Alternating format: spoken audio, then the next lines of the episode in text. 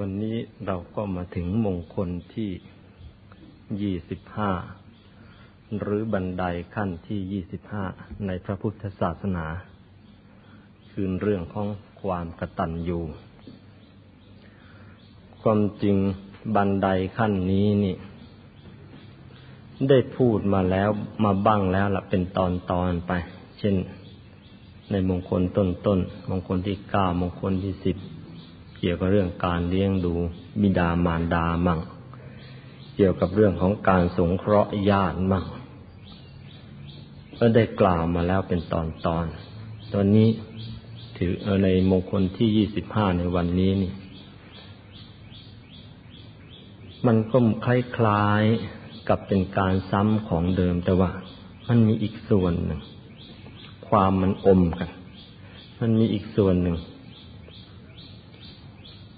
ของความกตัญญูเนี่ยซึ่งมันมันอยู่เหนือความคาดคิดทั่วๆไปเพราะฉะนั้นก็เอามันรวมกันพระพุทธเจ้าจึงได้เอามงคลนี้มากล่าวขึ้นเป็นต่างหากอีกครั้งหนึ่งแยกออกมาจากการเลี้ยงดูบิดามารดาแยกออกจากการสงเคราะห์ญาติ ก่อนอื่นทำความเข้าใจซะอย่างนี้ก่อนโบราณท่านสอนให้ดูอย่างนี้โดยเฉพาะหน้านี้จะดูง่ายนะท่านบอกว่า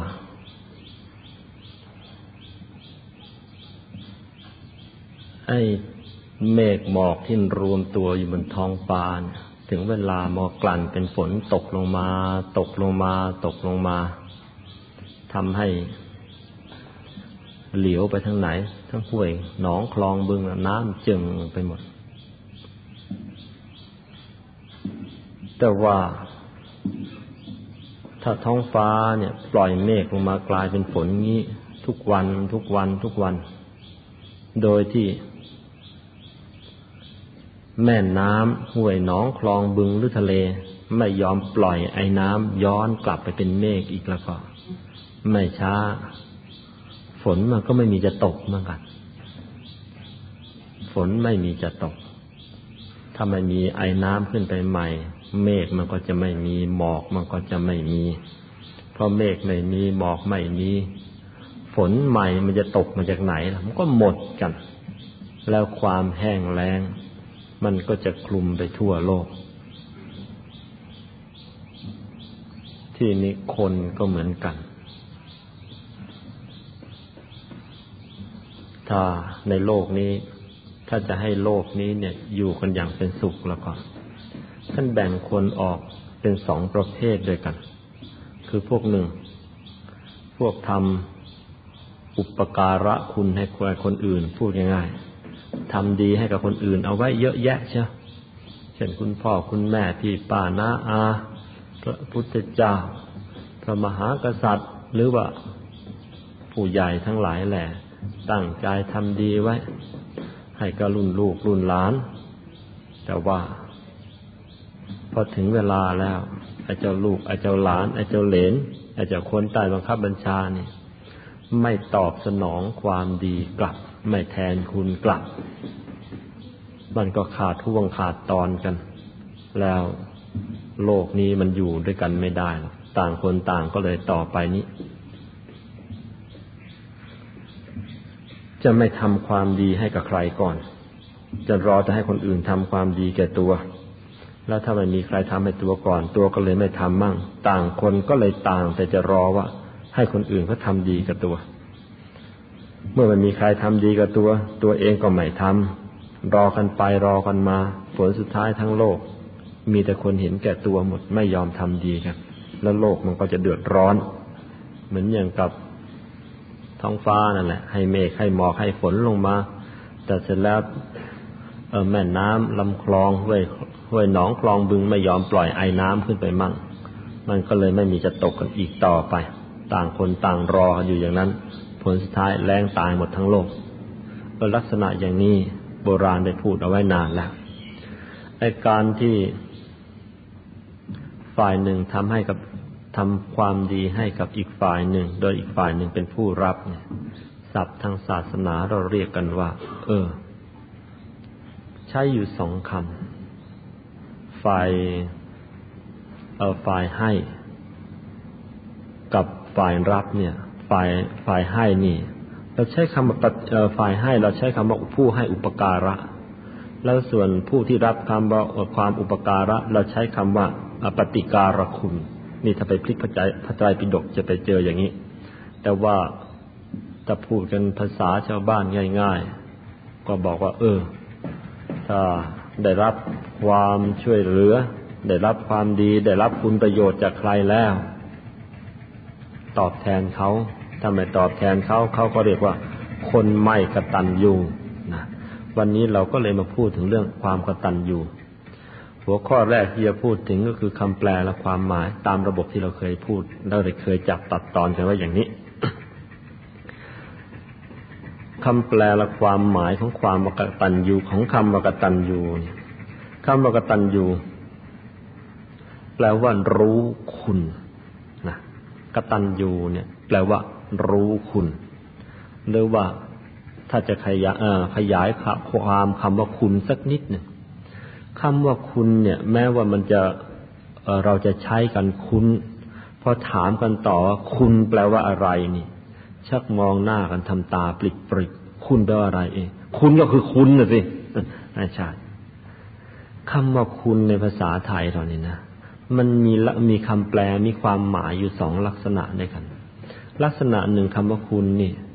แปลว่าเอ่อความดีคุณนี่แปลว่าความดีเราจึงใช้คำว่าคุณความดีของคนนั้นคุณความดีของคนนี้นะท่านผู้นั้นเป็นผู้มีคุณในกรณีนี้คุณความดีกรณีที่สองแปลว่าประโยชน์ที่เรามักใช้ติดต่อมาว่าคุณประโยชน์สองลักษณะนี้ต่างกันคำว่าคุณความดีนั่นหมายถึงว่าในเอ่อเมื่อเรามาเมื่อเราเอ่ยถึงคุณความดีของบุคคลใดนั่นหมายถึงความหมายถึงว่าคนคนนั้นน่ะเขามีคุณธรรมอยู่ในตัวของเขาเราจึงเรียกว่าเขาเป็นคนมีคุณความดีนะหรือพูดกันสั้นๆนะเขามีความดีหรือว่าเขามีคุณนะอมความสั้นๆนี้ทีนี้อีกกรณีหนึ่งคุณประโยชน์นั่นหมายความว่าเนื่องจากเขาเป็นคนมีความดีอยู่ในตัวนี่เองเขาก็เลยไปทำประโยชน์ให้กับคนโน้นคนนี้กรณีที่สองคำว่าคุณจึงเอ่อจึงหมายถึงคุณประโยชน์และในกรณีใช้คำสองคำเอ่อกรณีใช้คำว่าคุณเนี่ยก็เวลาได้ยินแล้วก็ต้องต้องพิจารณาสักนิดหนึ่งท่านคนนั้นนะสมมุติเอ่อนายกเป็นคนมีคุณต่อโลกนี้ขออภัยนายกเป็นคนเอ่อเป็นคนมีคุณท่านนายกเป็นคนมีคุณในในที่นี้แล้วก็หมายถึงมีคุณความดีแต่ว่านายกเนี่ยนะได้ทำคุณแก่ฉันอ๋อนายกได้ได้ทำประโยชน์ให้แก่ฉันไอ้คุณความดีในทีแรกมันเป็นเรื่องอยู่ในตัวของแกแต่ว่าไม่ได้ทำอะไรให้เราหรอกส่วนในกรณีหลังเออนั่นคุณประโยชน์ที่เขาทำให้กับเราเหมือนพระปัจเจกพุทธเจ้ากับพระสัพพัญญูพุทธเจ้าพระปัจเจกพุทธเจ้าพอบังเกิดขึ้นแล้วเนี่ยท่านตรัสรู้ของท่านแล้วปราบกิเลสในตัวเองหมดแล้วแต่ท่านสอนใครไม่ได้นะเพราะท่านไม่มีความรู้ไม่มีทางขออภัยท่านไม่มีวิชาครูท่านมีความรู้ดีเยี่ยมนะแต่ว่าวิชาครูท่านไม่มีเพราะฉะนั้นท่านสอนใครไม่ได้รู้แต่ว่าปราบกิเลสในตัวเองเราก็เรียกพระพุทธเจ้าประเภทนี้ว่าพระปัจเจกพุทธเจ้าแล้วก็ท่านมีคุณอยู่ในตัวของท่านในที่นี้หมายถึงมีคุณความดีอยู่ในตัวของท่านแต่พวกเราไม่ได้รับคุณประโยชน์อะไรจากท่านเลยส่วนพระสัพพัญญูพุทธเจ้าเมื่อบังเกิดขึ้นแล้วสอนคนอื่นให้รู้ตามด้วยอย่างเจ้าชายสิทธัตถะพอเป็นพระพุทธเจ้าก็สอนให้คนอื่นรู้ตามเป็นพระอรหันต์กันเยอะแยะเลยเพราะฉะนั้นพระสัพพัญญูพุทธเจ้าซึ่งก็จะมีคุณสมบัติทั้งสองอยู่ในตัวคือมีคุณความดีอยู่ในตัวพระองค์ด้วยคือสามารถปราบกิเลสในตัวเองได้หมดแล้วก็มีคุณประโยชน์กับเราด้วยคือสั่งสอนให้เราได้รับความดีนั้นๆตาม คำว่าคุณเนี่ยมันแปลอย่างนี้ที่นี้คำว่ากตัญญูแปลว่ารู้อุปการะคุณมันรู้อุปการะคุณที่ผู้อื่นเนี่ยเขาทำให้แก่เราใครมีคุณธรรมอันนี้อยู่ในตัวเรียกว่าคนมีกตัญญูนะในกรณีที่หนึ่งกตัญญูหมายถึงรู้คุณของท่านผู้อื่นที่ได้ทำให้แก่เราในกรณีที่สอง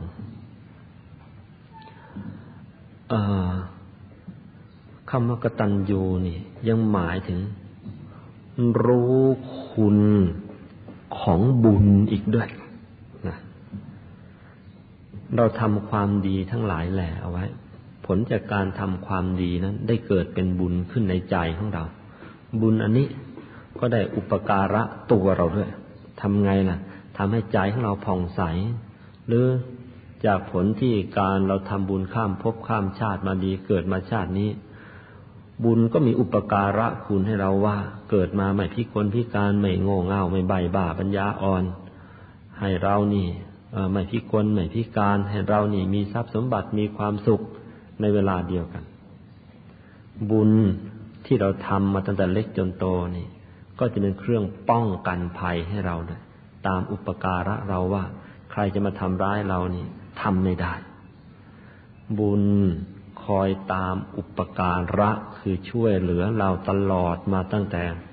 ชาติที่แล้วจนกระทั่งมาเกิดชาตินี้ตั้งแต่ชาตินี้พอเกิดขึ้นมาบุญก็คุ้มหัวมันเรื่อยเนี่ยทำให้มันไม่ประสบอันตรายตั้งแต่เล็กไม่คลอดไม่ไม่แท้งไม่แท้งตั้งแต่อยู่ในท้องคุณแม่คลอดมาแล้วก็เออรอดปากเหี่ยวปากกาจนกระทั่งมานั่งอยู่บนศาลานี่บุญมีอุปการะคุณแก่เราอย่างนี้เพราะฉะนั้นในกรณีที่สองคำว่ากตัญญูเนี่ยหมายถึงรู้อุปการะคุณของบุญที่เราทำเอาไว้ตั้งแต่อดีตอีกด้วยเรื่องนี้ยังไม่ค่อยได้พูดกันมาที่พูดกันมาในมงคลต้นๆมักจะพูดในกตัญญูในแง่ของรู้อุปการะคุณของผู้อื่นที่ทำแก่ตัวเราวันนี้ก็จะถือสรุปทั้งสองเรื่องเนี่ยเอามาไว้อยู่ในข้อเดียวกันในเรื่องความกตัญญูตกลงเป็นว่าความกตัญญูนี้มีความมีความหมายอยู่สองลักษณะใหญ่ๆว่าหนึ่งนะเป็นลักเป็นคุณเป็นลักษณะของคุณธรรมที่เกิดขึ้นในใจคนว่ารู้อุปการะคุณที่ผู้อื่นทำไว้แก่เราสองรู้อุปการะคุณของบุญจะเป็นบุญที่เกิดจากการทำทานจากการรักษาศีลจากการนั่งสมาธิจากการมีเมตตากรุณามีขันติมีอะไรก็ตามแต่ละบุญที่เกิดจากเอ่อบุญที่ที่ที่เกิดมาจากการปฏิบัติคุณธรรมเหล่านั้นทำความดีเหล่านั้นมานะมันตามมาอุปการะเราในปัจจุบันเนี่ยซึ่งเป็นเรื่องของผู้มีปัญญาว่าเออต้องรู้จักคุณของของบุญอันนี้ถ้าไม่รู้จักคุณของบุญอันนี้เดี๋ยวต่อไปข้างหน้ามันจะประมาทแล้วขี้เกียจทำบุญเหมือนอย่างมหาเศรษฐีทั้งหลายบางคนเอ่อสร้างบุญมาดีให้ทานมาดีมาในภพอดีตพอปัจจุบันนี้เกิดมามันก็รวยตั้งแต่เกิดแล้วพอรวยขึ้นมาปั๊บปัญญาน้อยหรือพบในอดีตไม่ได้รับการสั่งสอนมาอย่างดีพอปัจจุบันนี้ได้ดีได้ดีร่ำรวยขึ้นมาไม่รู้หรอกว่ามันร่ำรวยขึ้นมาเพราะอะไรได้ดีเพราะอะไรก็นึกว่าไอ้สิ่งเหล่านี้โชคช่วยมั่งดวงมันเป็นอย่างนี้มั่งหรือว่าฝีมือมั่งซึ่งจริงๆแล้วไม่ใช่มันที่ได้ดีได้ดีร่ำรวยขึ้นมาแท้ที่จริงเพราะอุปการะคุณของบุญที่ตนทำเอาไว้แต่พอไม่รู้เข้ามาชาตินี้เลยขี้เกียจทำบุญทำทานเราจึงมีความจำเป็นจะต้องมาศึกษากันนะทีนี้ก็มาถึงหัวข้อที่สองนะประเภทของคนแบ่งตามความกตัญญู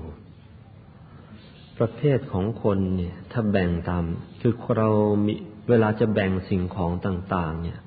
เราก็แบ่งตามวัตถุประสงค์ที่เราต้องการนะ อย่างในโลกนี้เราจะแบ่งคนเป็นประเภทประเภทว่าเอาแบ่งตามผิวเราก็แบ่งได้พวกผิวขาวมั่งเนี่ยไปแก่พวกยุโรปพวกอเมริกันผิวขาวเออพวกผิวเหลืองเออพวกเอเชียนี่ผิวเหลืองเออพวกผิวดำน่ะเออพวกนิโกรน่ะพวกแอฟริกันน่ะผิวดำเออแบ่งคนเราจะแบ่งตามผิวเราก็แบ่งได้อย่างนี้อ่ะหรือว่าเราจะแบ่งตามอะไรตามความรู้เราก็แบ่งได้อีกสองประเภทอีกละอ่ะเช่นคนไม่มีความคนมีความรู้เราก็เรียกว่าบัณฑิตคนไม่มีความรู้เกะเกะกะกะเราก็เรียกว่าคนพาลแบ่งคนก็แบ่งในลักษณะของความรู้ก็ได้สองประเภทถ้าแบ่งตามผิวพาลวรรณะเอ้ยมันก็ได้สามประเภทนะทั้งขาวทั้งเหลืองอ่าแล้วก็ผิวดำทีนี้ถ้าจะแบ่งตามความกตัญญูแล้วก็โบราณท่านแบ่งเอาไว้ถึงหกประเภทนะประเภทหนึ่งนะถ้าแบ่งตามตามคุณธรรมเอาวัดความกตัญญูเป็นเกณฑ์ที่อยู่ในใจแล้วก็เอ่อประเภทใหญ่ประเภทแรกเขาเรียกประเภทฝ่ายดีหรือฝ่ายบุญท่านแบ่งฝ่ายบุญเนี่ยแบ่งออกเป็นเป็นสามเอ่อสามประเภทสามประเภทด้วยกันคืออันที่หนึ่งเป็นคนดีชนิดขั้นประถมขั้นเด็กๆเป็นคนดีแต่ดีแบบเด็กๆดีแบบขั้นประถมคือผู้ที่รู้จักคุณผู้มีอุปการะคุณพูดง่ายๆคือคนมีความกตัญญูนี่เองนี่จัดเป็นคนดีขั้นต้นหรือขั้นชั้นประถมนะทีนี้ประเภทที่สองเป็นคนดีชนิดชั้นมัธยมนะเป็นไงล่ะคือคนประเภทนี้ทั้งรู้คุณนะทั้งรู้จักคุณของผู้มีอุปการะคุณผู้ง่ายมีความกตัญญูด้วยแล้วก็รู้จักแทนคุณผู้อื่นด้วยคือมีกตเวทีด้วยนะพวกหนึ่งพวกแรกดีขั้นชั้นปฐมแล้วก็เออมันรู้จักคุณคนอื่นครับใครทำคุณเอาใกล้กับตัวไว้ก็รู้จักคุณแต่ว่าก็ยังไม่ได้ตอบแทนยังไม่ได้อะไรทั้งนั้นน่ะส่วนพวกที่สองดีแบบชั้นมัธยมละเหมือนใครล่ะเหมือนลูกที่พอโตขึ้นมาก็เป็นเรี่ยวเป็นแรงให้คุณพ่อคุณแม่ เอ่อ เลี้ยงพ่อเลี้ยงแม่อันนี้เป็นเป็นคนดีประเภทขั้นที่สองเขาเรียกว่าพวกมีกตัญญูด้วยมีกตเวทีด้วยเป็นการดีแบบชนิดขั้นมัธยมทีนี้ยังมีคนดีอีกประเภทหนึ่งอีกอันนี้ถือว่าเป็นประเภทที่สูงเอ่อสูงสุดจ้ะในแง่ของการเอ่อในแง่ของความกตัญญูกตเวทีเอ่อถ้าจะว่าก็บอกว่าเป็นคนดีชนิดขั้นอุดมศึกษาใช่มั้ยนะขั้นประถมขั้นมัธยมอีกคนนี้ขั้นอุดมศึกษาเลยขั้นมหาวิทยาลัยเชียวเป็นไงล่ะพวกนี้เนี่ยมีทั้งกตัญญูมีทั้งกตเวทีคือทั้งรู้คุณน่ะทั้งพยายามตอบแทนคุณน่ะแล้วประการที่สามบูชาคุณน่ะอืมไม่ใช่แค่ตอบแทนเฉยๆบางคนเนี่ยนะพ่อแม่เลี้ยงตัวเองมาถึงเวลาโตขึ้นก็เลี้ยงตอบแต่ว่าก็ไม่ได้นึกอะไรมากเออท่านเลี้ยงเรามาเราก็เลี้ยงท่านกลับก็แล้วกันถ้าแค่นี้ยังเป็นความดีขั้นมัธยมอยู่แต่ว่าถ้าขั้นความดีขั้นขั้นอุดมศึกษาเลยค่ะทั้งกตัญญูคือรู้คุณน่ะกตเวทีตอบแทนคุณน่ะแล้วก็บูชาท่านคำว่าบูชาได้พูดไว้แล้วในมงคลที่สามพอจะนึกออกไหมบูชาจะปูชนียานังเอตัมมังคลมุตตมังบูชาบุคคลที่ควรบูชาทำไงกับท่านเหรอคำว่าบูชานี่หมายอยู่สองลักษณะคือทั้งอามิตรบูชาคือถึงเวลาก็เลี้ยงดูกันไปแล้วยังไม่พอเอ่อยังมีอันที่สองตามมาปฏิบัติบูชาคือประพฤติความดีตามที่ท่านอบรมสั่งสอนทุกสิ่งทุกอย่างไม่ให้มีข้อขาดตกบกพร่องกันละพูดง่ายๆลูกบางคนเนี่ยเลี้ยงพ่อเลี้ยงแม่แต่ว่าไม่ได้อยู่โอวาทพ่อโอวาทแม่ มันอยากจะทำอะไรมันก็ทำตามอำเภอใจไม่รักษาน้ำใจของท่านเลยเชียวแต่ว่ามันก็เลี้ยงอันนี้ยังเป็นความดีขั้นมัธยมถ้าขั้นเตรียมขั้นเตรียมอุดมศึกษาล่ะเลี้ยงพ่อเลี้ยงแม่อย่างดีคำพูดแม้แต่คำจะให้กรรมให้เกินให้กระเทือนใจไม่มีเลยเชียวเหมือนที่จะเอาพ่อเอาแม่ทูลไว้บนหัวเชียวท่านสอนอะไรก็ปฏิบัติตามไม่ดื้อไม่ด้านไม่ว่ายากธรรมะท่านสอนไว้กี่ข้อข้อตั้งใจปฏิบัติตามหมดเลยลูกอย่างนี้งานงานนานๆเจอทีใครมีลูกอย่างนี้ท่านก็บอกว่าเออได้ลูกแก้วแล้วได้ลูกแก้วแล้วไม่ใช่ลูกขวดแล้วละใครได้ได้ลูกชนิดนี้มาก็บอกว่าแหมทำบุญดีมาหลายชาติเลยจึงได้อย่างนี้ตกลงเป็นอันว่าความกตัญญูถ้าเราจะแบ่งคนตามความกตัญญูเราเอาฝ่ายดีจะเป็นพวกที่ถ้าดีขั้นปฐมก็เอาแต่ว่ารู้คุณแต่มันก็ยังไม่คิดจะไปแท้งว่าลูกครูน่ะดีกับเราพ่อแม่ก็ดีกับเราแต่ว่าอีตอนนี้นะขอนั่งกินเหล้าก่อนเอาแล้วกันอาจจะปฏิบัติตามท่านมันก็ไม่เอาจะไปแทนคุณท่านมันก็ไม่เอามันยังเที่ยวเที่ยวเตรเตรเก้เก้กังกังอยู่อย่างนี้ดีขั้นปฐมคือว่าพอจะมีปัญญาแล้วเอ่อพอจะรู้คุณท่านบ้างซึ่งทำไมจึงว่าพวกนี้ดีแค่ขั้นปฐมขออภัยเถอะอย่าว่าอย่างนั้นอย่างนี้เลยไอ้คุณธรรมอันแค่ระดับนี้เนี่ยบางทีในสัตว์ดิเรกชันมันก็ยังมีเหมือนกันสุนัขไอ้ที่ฉลาดฉลาดเอ่อช้างม้างัวควายที่ฉลาดฉลาดเจ้าของเลี้ยงมันมาอย่างดีเนี่ยมันรู้คุณเพราะฉะนั้นเป็นคุณธรรมเบื้องต้นถ้าใครไม่มีคุณธรรมอันนี้บอกแพ้สุนัขแล้วคนพวกนี้เสร็จแลกกับสุนัขบ้านใครไม่มีใครแลกด้วยแล้วคนพวกนี้ใช้ไม่ได้เพราะฉะนั้นพอใครมีคุณธรรมอันนี้ขึ้นมาก็ดีแต่นี่ดีขั้นพื้นฐานนะก็จะดีกว่าสุนัขบางตัวหน่อยอืมยังยังไม่ดีแท้เป็นดีขั้นประถมดีขั้นอนุบาลถ้าดีขั้นมัธยมแล้วก็เออทั้งกตัญญูทั้งกตเวทีด้วยแต่แน่ละจะเอาคนไปเปรียบกับสัตว์น่ะจะสัตว์มันมีความกตัญญูกว่าจริงแต่ขอบเขตมันจำกัดนะไอ้ที่ลึกซึ้งอะไรมันก็ไม่ได้หรอกแต่ว่ามันยังพอมีถ้าไปเจอไอ้หมาตัวไหนงัวตัวไหนช้างตัวไหนควายตัวไหนมันเริ่มมีความกตัญญูอย่างนี้แล้วก็รู้เลยไอ้ตัวนี้นี่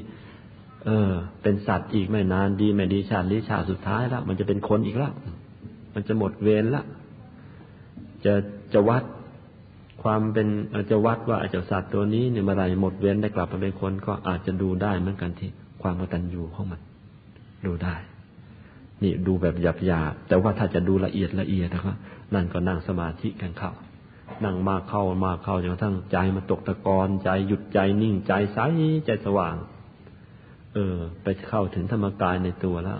อ่ะอาศัยธรรมกายในตัวนี่ไปดูทีว่าเออไอ้เจ้าหมอนี่นี่ไอ้เจ้าคนคนนี้อืมมีบุญขนาดไหนหรือเจ้าสัตว์ตัวนี้นี่ใกล้จะหมดเวรหรือยังใกล้จะมาเป็นคนแล้วหรือยังเออดูไม่ยากดูไม่ยากดูได้ชัดเจนเชียวเห็นดวงบุญในตัวของมันก็พอจะบอกได้เออไอ้นี่ใกล้จะเป็นคนหรือยังนะ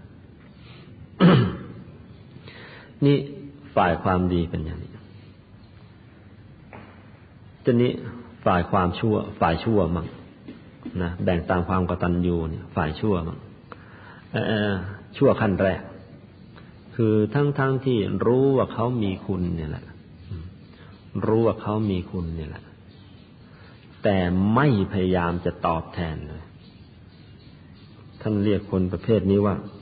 ถือว่าเป็นคนชั้นต่ำจะว่าเลวไหมยังไม่ถึงกับเลวแต่ว่าชักไม่ค่อยดีนะจัดเป็นคนชั้นต่ำคือรู้คุณเหมือนกันแหละรู้คุณเหมือนกัน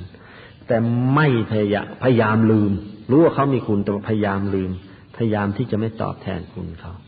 เอออันนี้ชักใช้ไม่ได้ละคนคนนี้ใช้ไม่ได้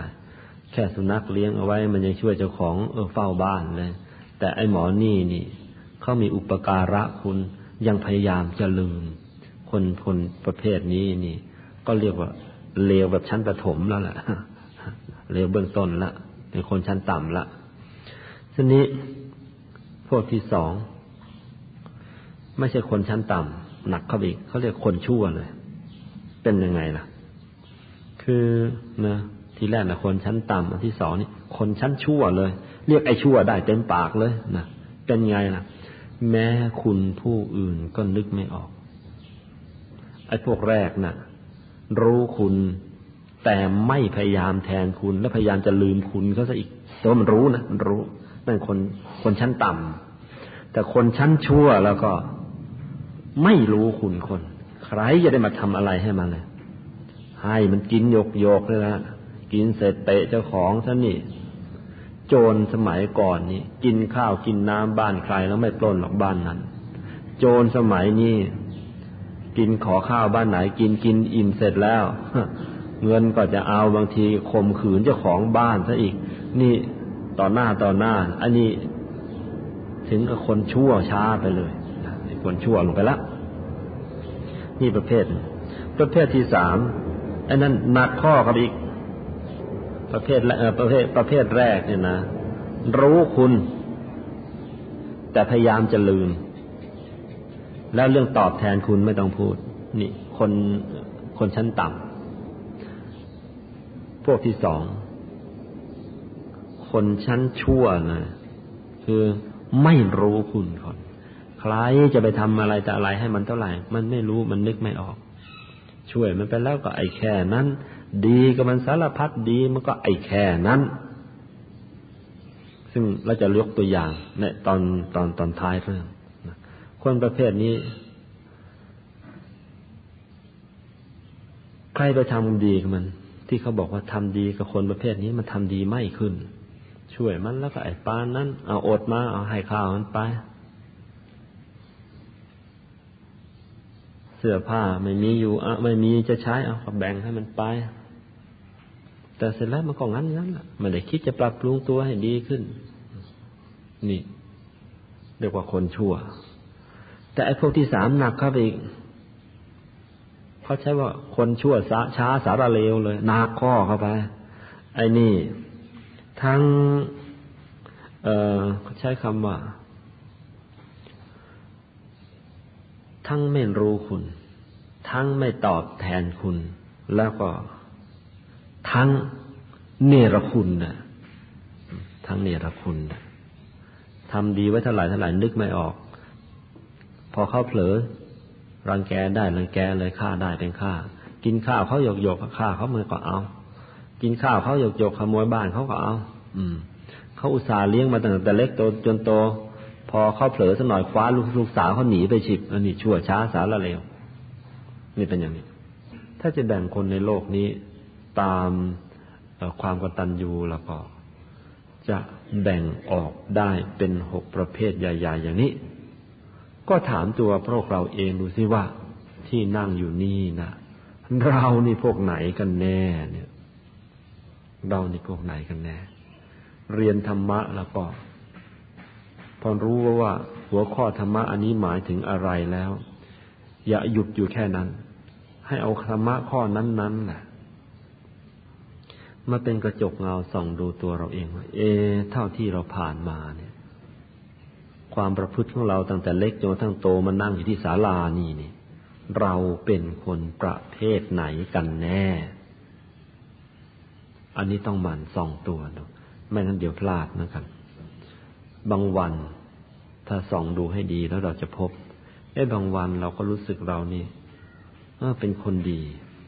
แต่บางทีพลาดไปเหมือนกันที่นี้คนโบราณถึงกับอุปมาเอาไว้อย่างนี้ว่า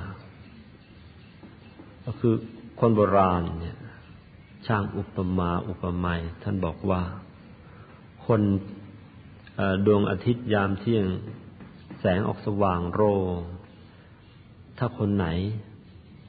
มองไม่เห็นดวงอาทิตย์ยามเที่ยงก็แสดงว่าคนนั้นนะคนตาบอดแต่ว่าถ้าคนไหนไม่รู้คุณผู้อื่น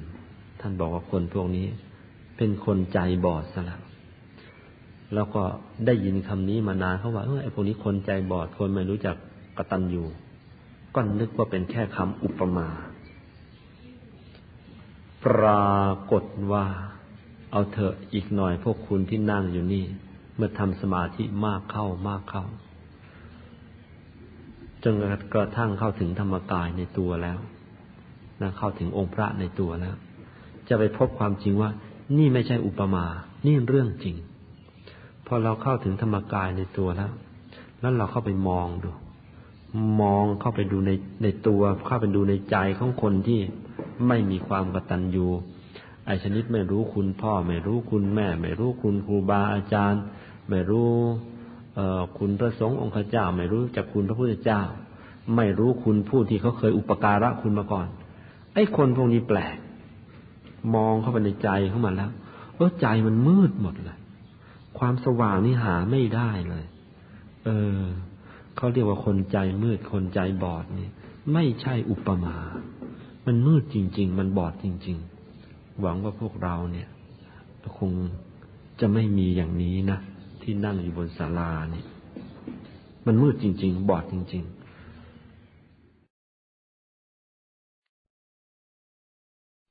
หวังว่าพวกเราเนี่ยคงจะไม่มีอย่างนี้นะที่นั่งอยู่บนศาลานี่มันมืดจริงๆบอดจริงๆแล้วจะพบว่าถ้าเราพวกเราเป็นคนช่างสังเกตนะพวกคนที่ไม่รู้คุณคนอย่างนี้เนี่ยไม่ว่าไปทำอะไรไปเข้ากลุ่มไหนความคิดความอ่านของมันนี่เข้ากับใครเขาก็ไม่ได้มันจะเห็นเป็นตรงกันข้ามไปหมดเพราะฉะนั้นในการรับคนเข้างานตั้งแต่ไหนแต่ไรมาแล้วโบราณมีข้อคิดฝากไปพวกเราด้วยนะต่อไปข้างหน้าจะรับคนมาทำงานที่บ้านเราจะมาเป็นคนใช้เป็นลูกจ้าง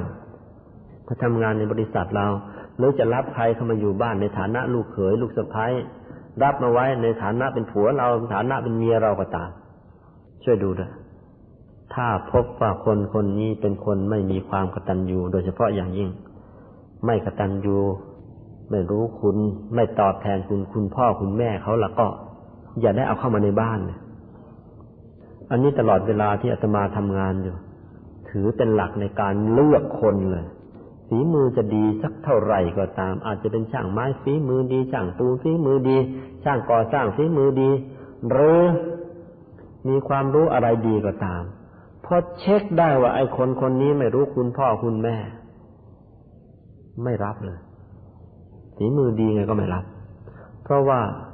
เราจะทำดีกับทำคุณกับคนคนนี้ให้มากอย่างไรก็ตามไม่เกินพ่อเกินแม่มาหรอก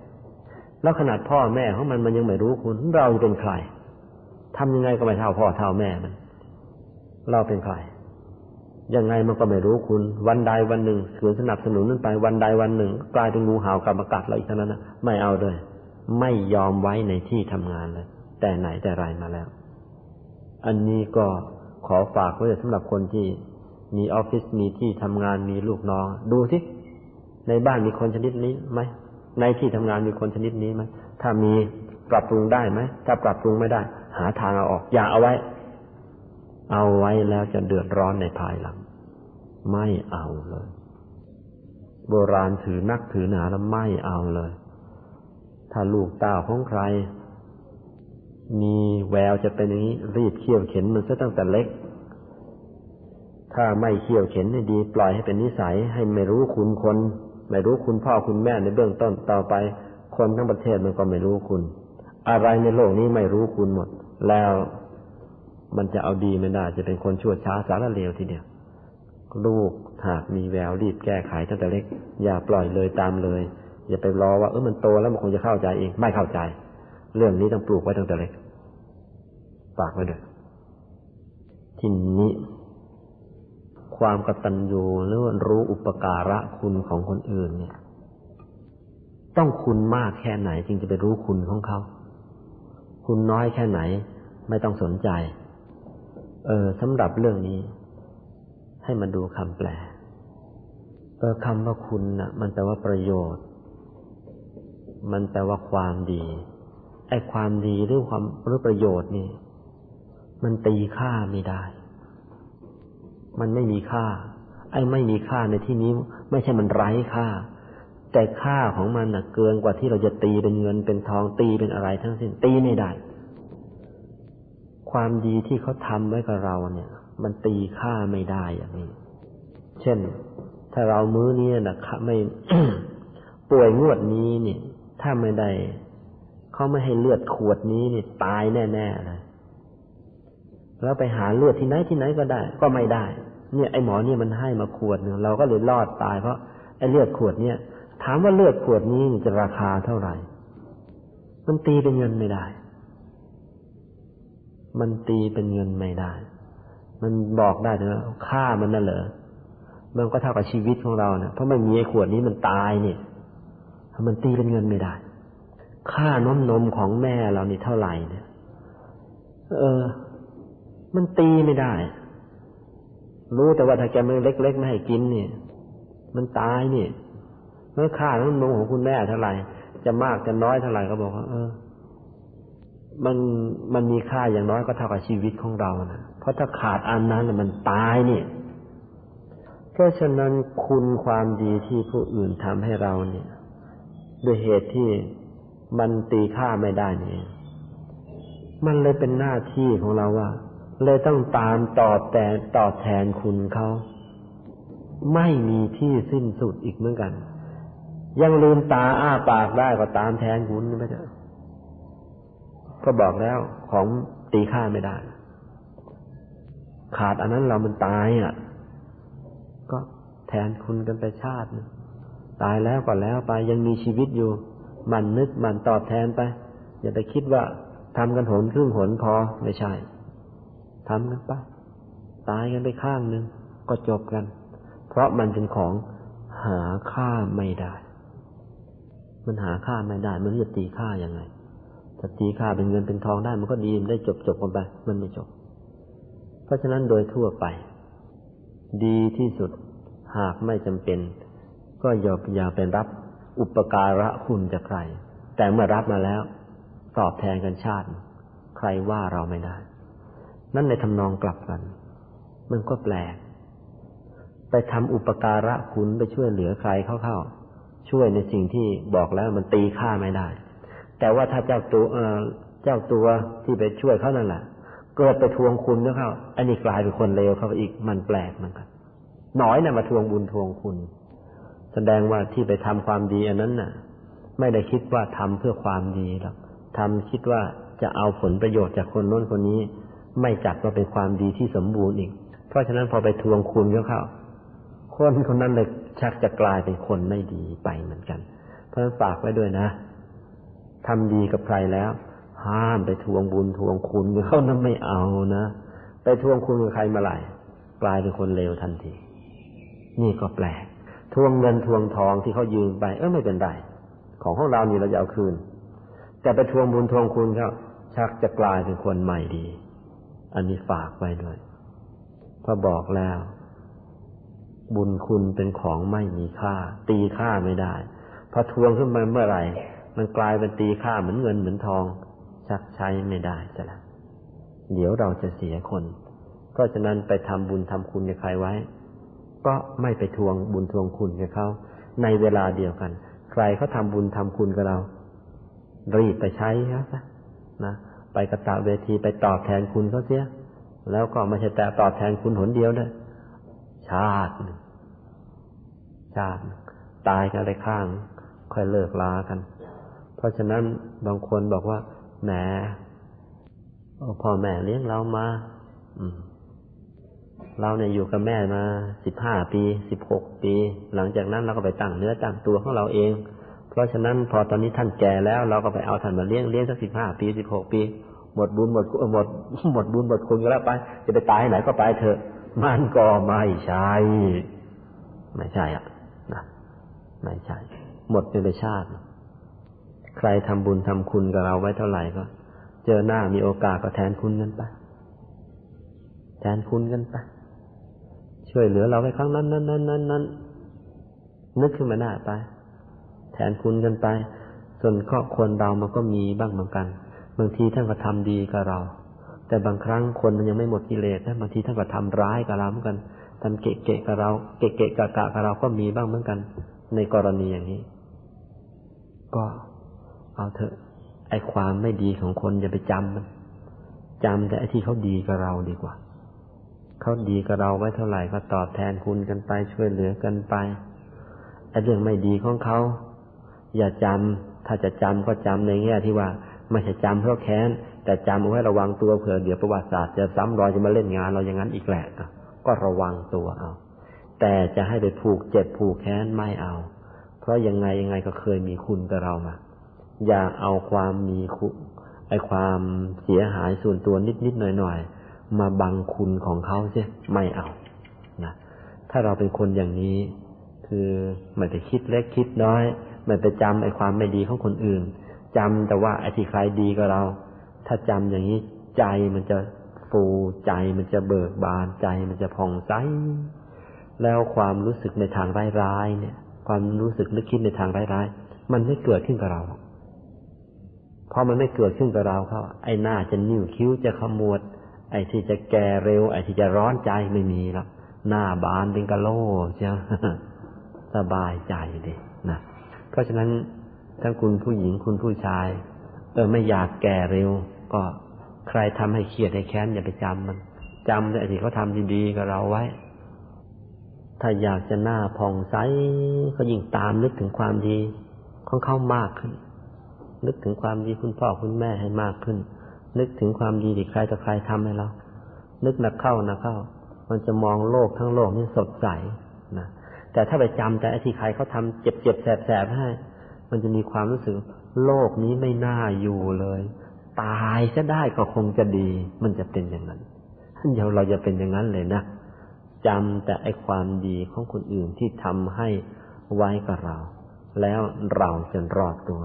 หน้าตาจะผ่องใสจิตใจจะเบิกบานผิวไม่กร้านผิวก็ไม่กร้านอายุก็ยืนโลกทั้งโลกนี่สดใส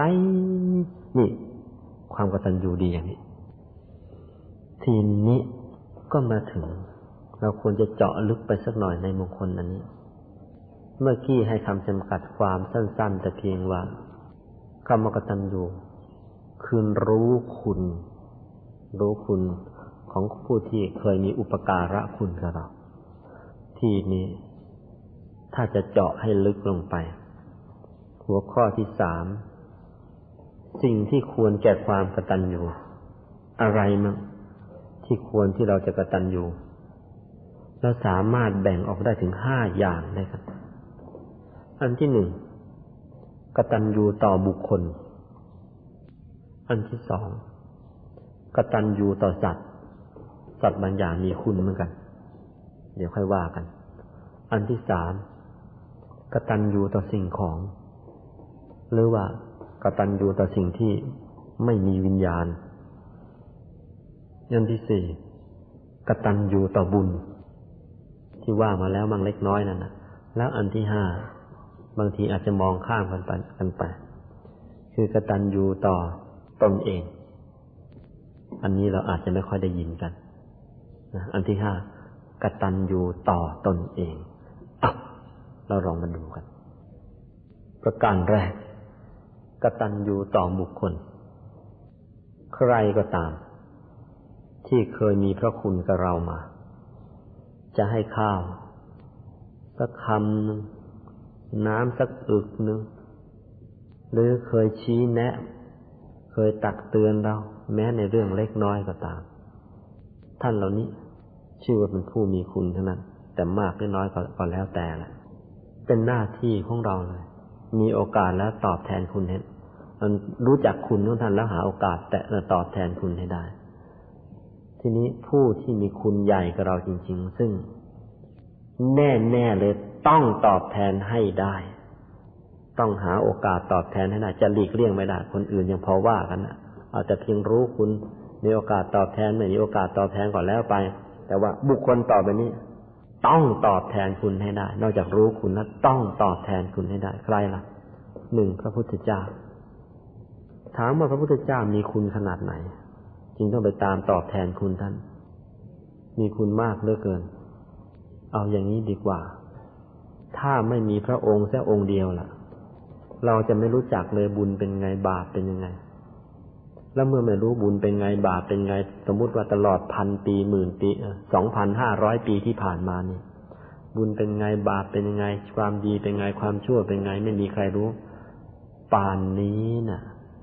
โลกไม่รู้จะเดือดร้อนลุกเป็นไฟขนาดไหนยิ่งพลิกไปประวัติศาสตร์โบราณโบราณแล้วใครลองไปอ่านประวัติศาสตร์ของกรีกดูของโรมันดูมั่งก็ได้ในยุคกรีกนั่นเออบุญบาปเป็นยังไงไม่รู้เมื่อบุญบาปเป็นยังไงไม่รู้นี่ต่างคนก็ต่างทำตามอำเภอใจกันตั้งแต่เรื่องเละเทะทั้งหลายแหละมันสามารถจะเกิดขึ้นได้ในโลกมนุษย์พร้อมไปพลิกประวัติศาสตร์ของกรีกอ่านแล้วก็ยังตกใจยุคมืดของกรีกมืดขนาดไหนก่อนพุทธกาลช่วงนั้นมืดขนาดว่ามารดาเนี่ยพอคลอดบุตรออกมาถ้าเป็นลูกสาวจะฆ่าทิ้งหมดเพราะกลัวว่าลูกสาวโตขึ้นจะแย่งสามีตัวอืมพูดง่ายจะเอาพ่อมาทำเอ่อทำผัวแหละกลัวกันทั้งขนาดนั้นนั่นในยุคมืดของเขาในเวลาเดียวกันไอ้พ่อเออเจ้าพ่อนี่พอคอยจ้องเชียวพอภรรยาคลอดลูกออกมาถ้าเป็นผู้ชายรีบฆ่าทิ้งไม่ได้เดี๋ยวมันโตเป็นหนุ่มขึ้นมามันจะแย่งภรรยาตัวไปเป็นเมียดูนั่นคือยุคมืดของกรีกซึ่งเป็นกันถึงขนาดนั้นชีวิตของคนในยุคนั้นเหมือนกษัตริย์ทีเดียวอ้าวพ้นจากยุคนั้นมาไม่ต้องมากหรอกเพียงแค่ไม่รู้จักศีลห้าเท่านั้นแหละคนก็ฆ่ากันตายไม่รู้เท่าไหร่ละคุณธรรมอย่างอื่นยังไม่ต้องพูดทีนี้พระพุทธเจ้าของเราไม่เท่านั้นศีลและคุณธรรมต่างๆที่จำเป็นในการดำรงชีวิตประจำวันให้อยู่เย็นเป็นสุขอ้าวพระองค์ก็บัญญัติให้สอนให้ใครมีภูมิปัญญาสูงกว่านั้นพระองค์ก็ชี้ทางสวรรค์ให้ใครภูคุณเอ่อภูมิปัญญาสูงกว่านั้นอีกเออชี้ทางไปนิพพานให้ทางหมดกิเลสให้ชี้ให้ทุกแง่ทุกมุมจนกระทั่งพวกเราพอเกิดมาเนี่ยพอรู้ความว่าจะรู้ว่าอะไรเป็นบุญอะไรเป็นบาปเนี่ยจากที่คุณพ่อคุณแม่สอนให้ที่ความรู้คุณพ่อคุณแม่เราสอนให้มาจากไหนก็เอามาจากของพระพุทธเจ้าถ่ายทอดสืบต่อกันมาเพราะฉะนั้นพระองค์พระคุณสูงเหลือเกินมันเลยเป็นหน้าที่ของเราของพวกเราเนี่ยว่าเออรู้คุณของพระองค์แล้วก็ตอบแทนคุณท่านด้วยนะตอบแทนยังไงล่ะท่านไม่ได้มาคิดเงินคิดทองเป็นเครื่องตอบแทนตั้งใจปฏิบัติตามท่านให้ดีเป็นทั้งการบูชาคุณเป็นทั้งการรู้คุณเป็นทั้งตอบแทนคุณแล้วก็หมั่นปฏิบัติธรรมตามที่ท่านสอนสั่งเป็นการบูชาคุณขึ้นอีกถ้าทำอย่างนี้จะเป็นเป็นคนดีชนิดอุดมท่านอุดมทีเดียวนะทีนี้อันที่สองบุคคลที่ควรแก่ความเคารพควรแก่ความกตัญญูและก็กตเวทีได้ใครล่ะหนึ่งพระพุทธเจ้าสองรองลงมากับพระสงฆ์ที่ถ่ายทอดคุณธรรมต่อๆกันมาพระสงฆ์ในที่นี้ก็รวมทั้งพระอริยสงฆ์คือพระสงฆ์ที่หมดกิเลสแล้วรวมจนกระทั่งว่าแม้แต่พระสงฆ์สามัญนี่แหละถ้าจะวงเล็บก็ต้องวงเล็บว่าที่ตั้งใจปฏิบัติธรรมอ้าวอย่างน้อยท่านไม่ได้สอนเราเลยใช่แต่ว่าก็ยังเป็นตัวอย่างที่ดีๆให้เราดูได้เออกตัญญูต่อท่านเสียแล้วหาทางตอบแทนคุณท่านเสียบุคคลที่สามต่อมาคือคุณพ่อคุณแม่ของเราเองบุคคลที่สี่ก็ครูบาอาจารย์เพราะว่าที่จริงกว่าเราจะโตจนกระทั่งมานั่งอยู่ที่นี่เราผ่านครูบาอาจารย์มาหลายคนนะหลายคนเราจะบอกว่าครูบาอาจารย์เหล่านั้นไม่มีคุณกับเราเพราะว่าท่านได้ค่าจ้างไปแล้วมาทวงบุญทวงคุณอะไรกับเราหนักหนาท่านไม่ได้ทวงแต่เป็นหน้าที่ของเราเออต้องรู้คุณของท่านแต่ก็นิดหนึ่งการที่ครูบาอาจารย์สอนหนังสือลูกศิษย์ลูกหาถ้าท่านไหนสอนสักแต่ว่าทำตามหน้าที่ของท่านหมดเวลาแล้วก็เลิกกันอ้าวเอาล่ะพระคุณอาจจะไม่มีเพราะว่าท่านทำตัวเป็นแบบลูกจ้างสอนหนังสือแต่ว่าคนไหนครูบาอาจารย์คนไหนที่ท่านตั้งใจสอนจริงๆนั่นน่ะไม่เห็นแก่เหน็ดแก่เหนื่อยน่ะอันนี้สิ่งที่ท่านทุ่มเทให้กับเราน่ะ มันเหนือเงินเหนือทองมันเหนือค่าแรงของท่านจริงๆท่านเหล่านี้ล้วนมีพระคุณกับเราทั้งนั้นนะถ้าไม่ได้ท่านเหล่านี้เราคงไม่รู้เหนือรู้ใต้รู้ดีรู้ชั่วรู้ผิดรู้ถูกรู้ควรรู้ไม่ควรรู้บุญรู้บาปถ้าเราไม่รู้อย่างนั้นเราคงไม่ได้มาเจอกันที่นี่เพราะเรารู้นะสิได้จากครูบาอาจารย์คนนู้นนิดคนนี้หน่อยคนโน้นเยอะรวมกันเข้าเป็นความรู้ที่มีอยู่ขณะนี้ก็เลยมานั่งกันอยู่ที่บนศาลานี้เพราะฉะนั้นเมื่อรู้คุณท่านแล้วหาทางตอบแทนคุณท่านให้ดีบุคคลอีกท่านหนึ่งที่จะมองข้ามคือกตัญญูต่อกษัตริย์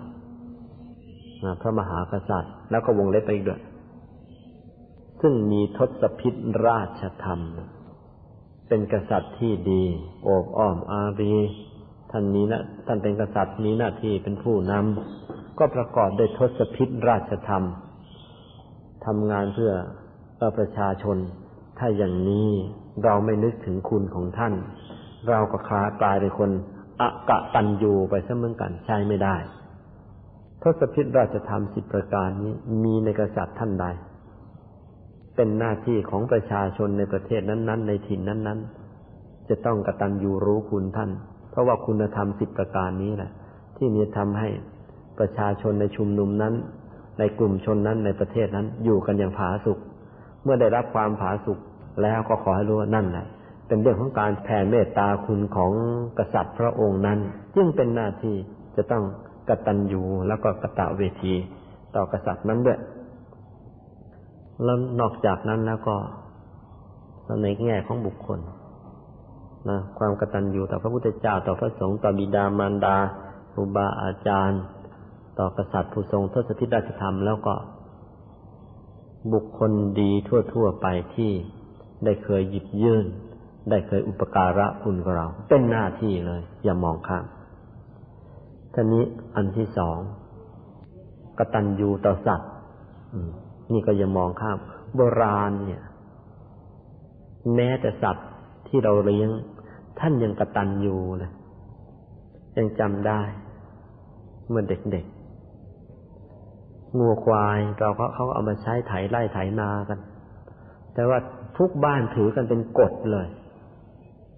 ว่าเนี่ยเขาจะลุกขึ้นมาไถนานั่นตีสี่ตีห้าแดดยังยังไม่มี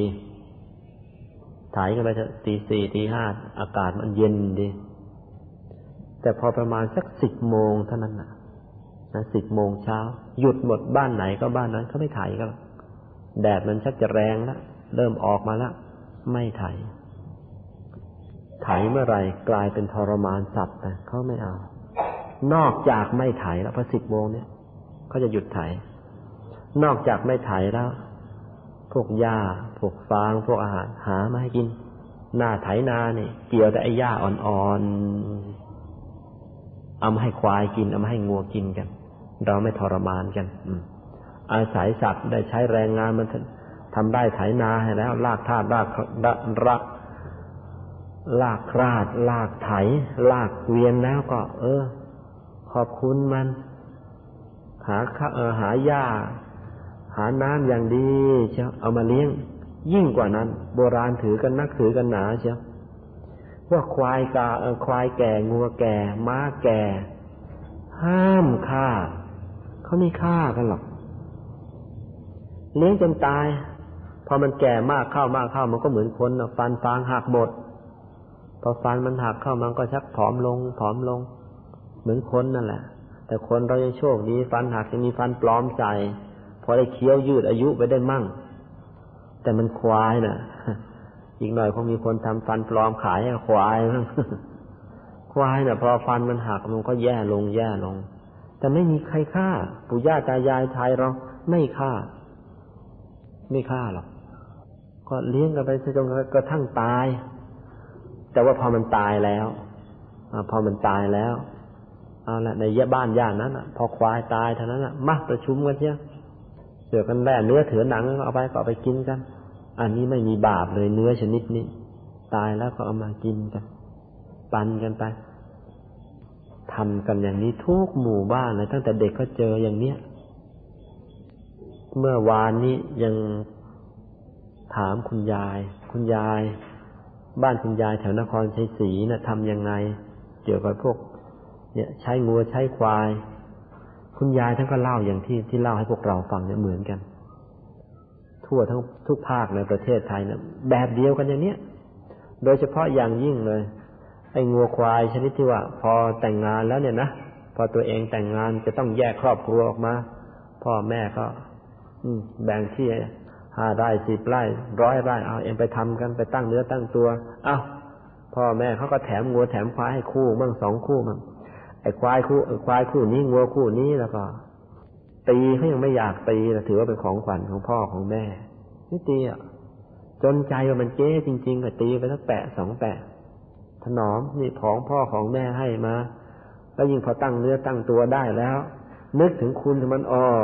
ไอ้ที่เราตั้งเนื้อตั้งตัวได้มาเนี้ยเนี้ยได้คู่เนี้ยมาตอนนี้ฐานะเข้าท่าเข้าทางแล้วใจคอท่านถึงกับเจอถ้าเอาทองมาเลี่ยมมันได้ทั้งตัวท่านคงทำแต่ว่าเลี่ยมทั้งตัวไม่ได้ท่านก็อ้าวบางรายรักมากแม่ควายแก่แล้วเนี่ยเขาถึงกับกางมุ้งให้นอนนะรักอย่างกับลูกนะก็คิดถึงคุณมันว่าเออตั้งเนื้อตั้งตัวได้มาก็ไอตัวเนี้ยอันนี้เนี่ยไอทุยกับยีเขาเกเนี่ยได้มันมาเนี่ยไม่อย่างนั้นละปันนี้จะเป็นยังไงก็ไม่รู้ถนอมกันไปแล้วโบราณถึงก็มีธรรมเนียมจะจะครบจะคบใครเนี่ยต้องหาทางถามให้ได้ว่าไอเจ้าคนเนี้ยหรือบ้านของไอคนเนี้ยพ่อแม่ของไอเจ้าคนเนี้ยเลี้ยงควายแก่ไหมถ้าไม่เลี้ยงควายแก่ที่บ้านไม่ครบหรอกแสดงว่าคนคนนี้เนี่ยถ้าจะคบกับใครเนี่ยมันจะเห็นแก่ประโยชน์ส่วนตัวของมันถ้าไม่มีประโยชน์แล้วมันไม่คบคนพูดง่ายไอ้คนคนนี้นี่ไม่มีคุณธรรมข้อกตัญญูข้อกตเวทีเขาไม่คบด้วยหรอกพอซักถามได้ความแล้วเราไม่คบนี่ปู่ย่าตายายของเราถือหนักหนาสาหัสมากในเรื่องความกตัญญูแม้แค่กับสัตว์นะมีเรื่องเล่ากษัตริย์พระองค์หนึ่งอันนั้นในสมัยในของอินเดียเขากษัตริย์พระองค์หนึ่งวันนั้นนอนหลับเออมันทมหลับไปในสวนในราชอุทยานของพระองค์ขณะที่หลับไปนะงูเห่ามากำลังแผ่พังพานจะฉกพอดีกระแตมันเห็นครับกระแตมันเห็นเจ้ากระแตมันก็ร้องท่านตกใจตื่นขึ้นมาเห็นงูเห่าก็เลยกำลังจะฉกอยู่ก็เลยหลบก็หนีทันด้วยความรู้ถึงเอิญสำนึกในไอ้คุณของที่กระแตมันร้องเตือนเนี่ยนะอาจจะตั้งใจไม่ตั้งใจก็ไม่รู้ละรอดตัวเพราะไอ้เจ้ากระแตตัวเนี้ยถึงกับลงทุนเลยตั้งเป็นกฎไว้เลยเชียวว่ากระแตทั้งเมืองนี้ห้ามประชาชนฆ่าแล้วก็โดยเฉพาะไอ้ของอุทยานอันเนี้ยถึงกับแบ่งราชทรัพย์มาส่วนหนึ่งว่าให้คนคอยซื้ออาหารมาเลี้ยงกระแตที่นี่เออเมื่อสัตว์ทำคุณให้ก็ยังรู้คุณถึงปานนี้นะนี่คือพื้นใจของคนที่เอ่อของคนดีใจของคนที่ยังไม่มืดใจของคนที่ยังไม่บอดใจของคนที่สว่างอยู่ทีนี้สิ่งที่ควรกตัญญูอันที่สามสิ่งของสิ่งของเนี่ยมีอะไรบ้างมีทั้งสิ่งของที่เป็นเครื่องใช้ตลอดจนสิ่งของที่เราได้อาศัยเช่นเป็นต้นว่าตั้งแต่โบราณมาแล้วได้อาศัยความรู้จากหนังสือพระไตรปิฎกจากหนังสือธรรมะเพราะฉะนั้นก่อนจะอ่านหนังสือเนี่ยจะหยิบหนังสือธรรมะขึ้นมาอ่านเนี่ยกราบแล้วกราบอีกเชื่อค่อยอ่าน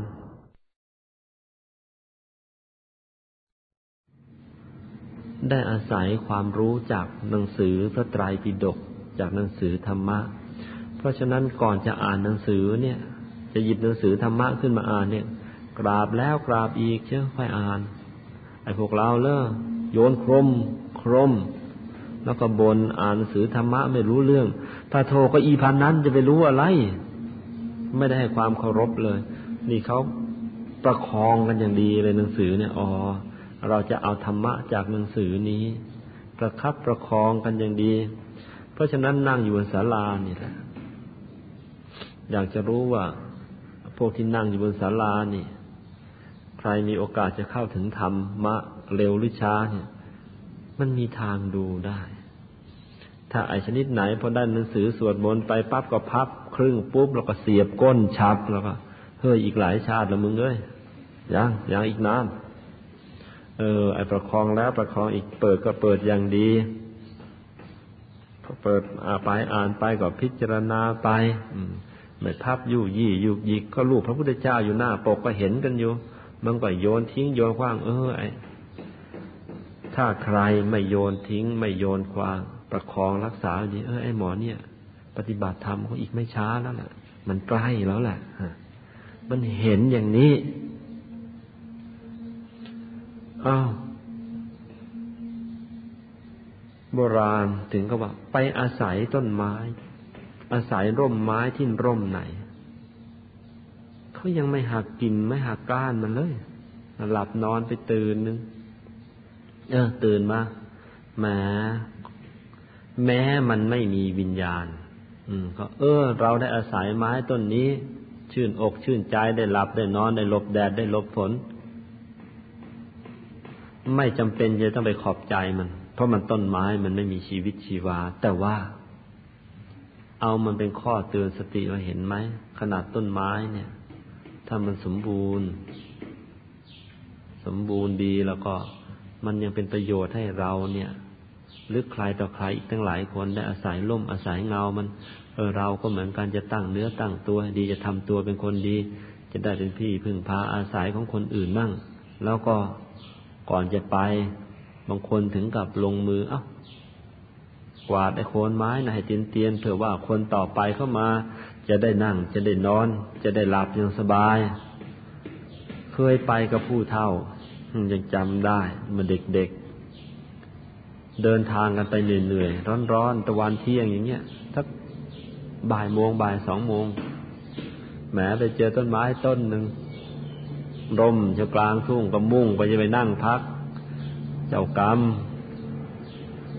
ไอ้คนที่พักก่อนนั้นมันพักเสร็จแล้วมันไม่มันไม่พักเปล่าก่อนไปถ่ายไว้กองเบลอท่านผู้เฒ่าด่าซะเล่ง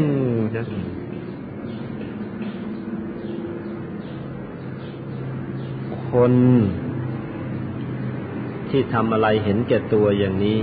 ท่านก็จัดเป็นว่าไม่มีกตัญญูต่อสิ่งที่ตัวได้ใช้ได้อาศัยจัดเป็นคนใช้ไม่ได้หรือ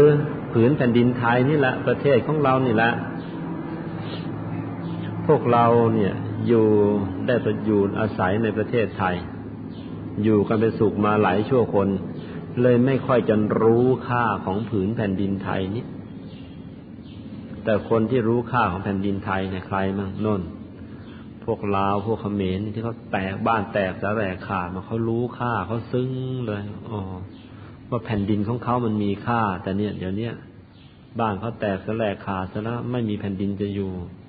เข้ามาถึงเมืองไทยเนี่ยเขาอยากจะบอกให้คนไทยเนี่ยพยายามรักษาแผ่นดินให้ดีเพราะว่ามันมีค่าแต่คนไทยก็มักจะไม่ค่อยรู้เพราะมันอยู่สบายเกินไอ้ของที่มีอยู่แล้วนะมักมองไม่เห็นค่ากันแต่เนี่ยเมื่อไรมีใครเขารวมกำลังแล้วมาตีเราหลุดไปจากประเทศไทยแล้วไปอาศัยบ้านคนอื่นอยู่เมื่อนั้นนะจะซึ้งคุณของประเทศนะเพราะฉะนั้นก็เป็นหน้าที่ของเราอะในขณะนี้ประเทศชาติบ้านเมืองกำลังสงบอยู่เนี่ยก็อย่าไปทำความวุ่นวายให้มันเกิดขึ้นเราสิ่งใดควรจะทำบำรุงมันก็เอาทำกันไปหรือป่าไม้นี่แหละรู้เดี๋ยวนี้เรารู้กันแล้วว่าไอ้ที่ฝนฟ้าอุดมสมบูรณ์เพราะมันมีป่าไม้เออก็ช่วยช่วยกันรักษาป่าให้ดีอย่าไปโค่นอย่าไปตัดมันสิ่งเหล่านี้ถือว่าเป็นการกตัญญูต่อเอ่อสิ่งของ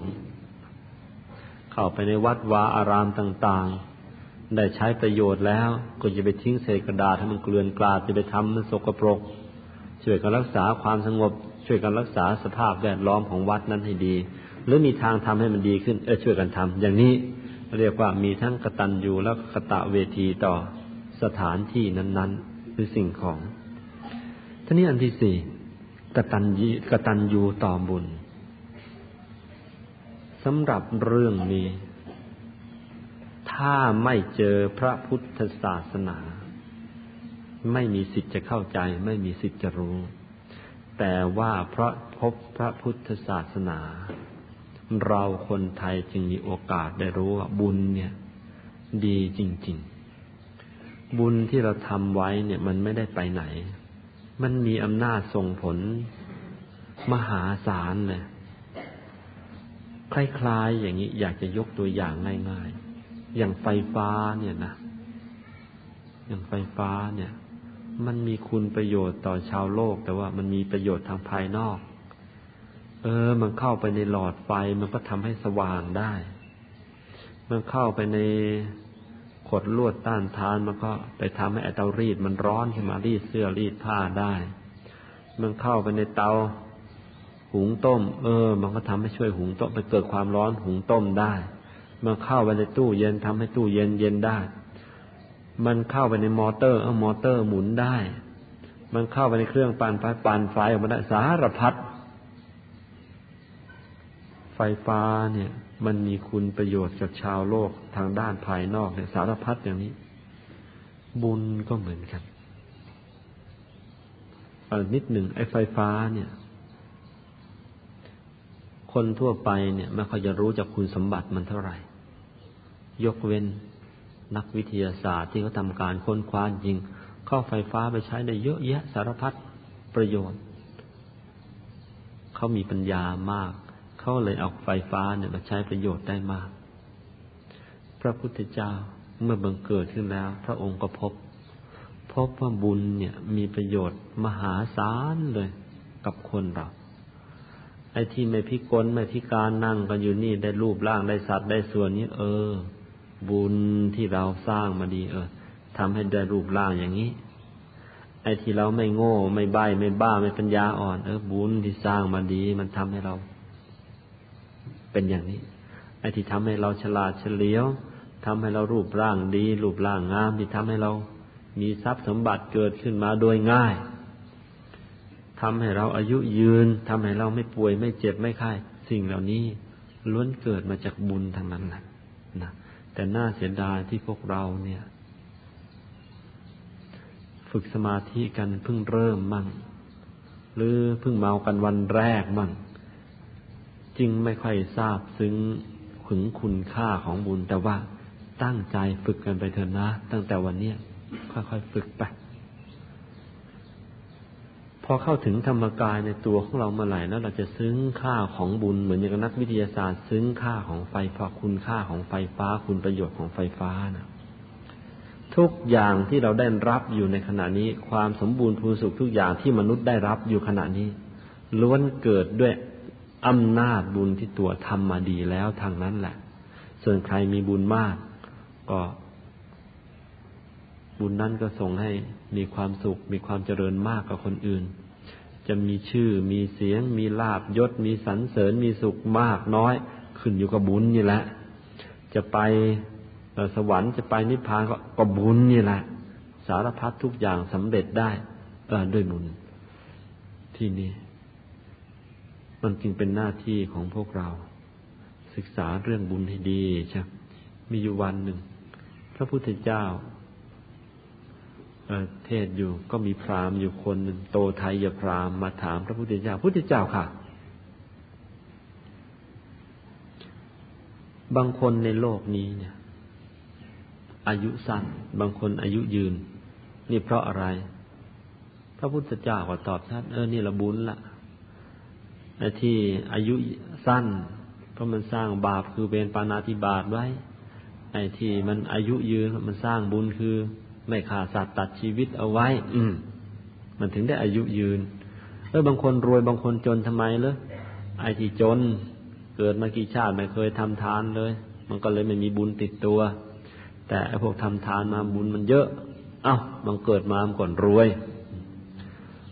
พระพุทธเจ้าค่ะบางคนเกิดมาก็เจ็บไข้ได้ป่วยสุขภาพไม่ดีเลยบางคนสุขภาพดีตลอดชีวิตเลยไม่ป่วยไม่ไข้ทำไมเหรอไอ้พวกทรมานสัตว์มาก็ เจ็บไข้ได้ป่วยโรคออดออดออดแอดติดเนื้อติดตัวกันมาแต่ผู้ที่ไม่เคยทรมานสัตว์มาเลยเออพวกนี้ไม่เจ็บไข้ได้ป่วยสารพัดตั้งปัญหาถามมาพระพุทธเจ้าสรุปให้ชัดเจนเลยว่าไอ้ความดีความสุขสบายทั้งหลายแหละเกิดมาจากบุญทั้งนั้นทีนี้พวกเราเนี่ยถ้าว่าก็ว่านะบุญไม่น้อยเลยจนได้มานั่งอยู่ที่บนศาลาแห่งนี้ถ้าบุญน้อยๆเออแท้งตายท่านอยู่ในท้องแม่นั่นแหละถ้าบุญน้อยๆคลอดมาก็ตายตั้งแต่คลอดนี่ถ้าบุญน้อยๆอหิวากินตายตั้งแต่ไหนแต่ไรนั่นแหละนี่ยกตัวอย่างนะนี่บุญมากแล้วมันนั่งกันอยู่นี่เพราะฉะนั้นจึงเป็นหน้าที่ของเราจึงเป็นหน้าที่ของเราที่จะต้องศึกษาให้รู้เรื่องของบุญรู้ว่าบุญนั้นมีอุปการะคุณยังไงแล้วก็พยายามสร้างบุญให้มันยิ่งยิ่งขึ้นไปทั้งสี่เรื่องเนี่ยกตัญญูต่อบุคคลต่อสัตว์ต่อสิ่งของต่อบุญยังไม่ใช่เรื่องอัศจรรย์แต่ที่อัศจรรย์ยิ่งขึ้นไปกว่านั้นอีกคือเรื่องของความกตัญญูต่อตนเองตัวของเราเนี่ยกตัญญูต่อตนเองร่างกายที่ประกอบด้วยเลือดด้วยเนื้อของเรานี้มันเป็นอุปกรณ์สำคัญนะมันเป็นอุปกรณ์สำคัญของตัวเราที่จะเอาไปใช้จะไปทำความดีก็ต้องเอาตัวของเราเนี่ยเอาไปทำให้คนอื่นทำแทนทำไม่ได้จะทำความชั่วเอาตัวของเราเนี่ยไปทำถ้าทำความชั่วได้บาปแล้วก็ผลแห่งความบาปก็ได้ความทุกข์ตามมาอย่างกันหลายหลายคนอืมไม่เชื่อพระพุทธเจ้างั้นก็เอาตัวของตัวไปทำบาปไปฆ่าสัตว์มั่งไปลักทรัพย์มั่งไปเจ้าชู้มั่งไปโกหกมั่งไปกินเหล้าเมายาไปเกะกะซะมั่งพวกนี้เรียกว่าไม่กตัญญูต่อตัวเองเพราะเอาร่างกายของตัวเองเนี่ยเอาไปถล่มทลายโดยการสร้างความชั่วแล้วความชั่วนั้นก็ตามผลาญตัวเองให้ทุกข์หนักเข้าไปตรงกันข้ามร่างกายที่ประกอบด้วยเลือดด้วยเนื้อนี่แหละเอามันมาสร้างความดีเอามันมาทำทานเอามันมารักษาศีลเอามันมานั่งสมาธิเออเอามาทำความดีสารพัดชนิดเข้าไปบุญมันก็จะเกิดขึ้นมาบุญนั่นก็จะหล่อเลี้ยงใจให้เป็นสุขยิ่งขึ้นเมื่อถึงคราวจะละโลกไอ้กายเนื้อนี่มันก็ตายไปกายที่ประกอบด้วยเลือดนี่มันก็ตายไปเขาก็ส่งเข้าไปช้าไปแต่ว่าบุญที่มีอยู่นะบุญละเอียดละเอียดก็ติดกายละเอียดไปนะติดกายทิพย์ของเราไปกายทิพย์ของเราก็ไปเกิดเอาไปเป็นเทวดาสักพักด้วยอำนาจบุญที่เราทำพอหมดกำลังบุญส่วนนั้นกลับมาเกิดเป็นคนอีกก็เป็นคนชนิดเขาเชิญมาเกิดไม่ได้ชิงใครมาเกิดนะ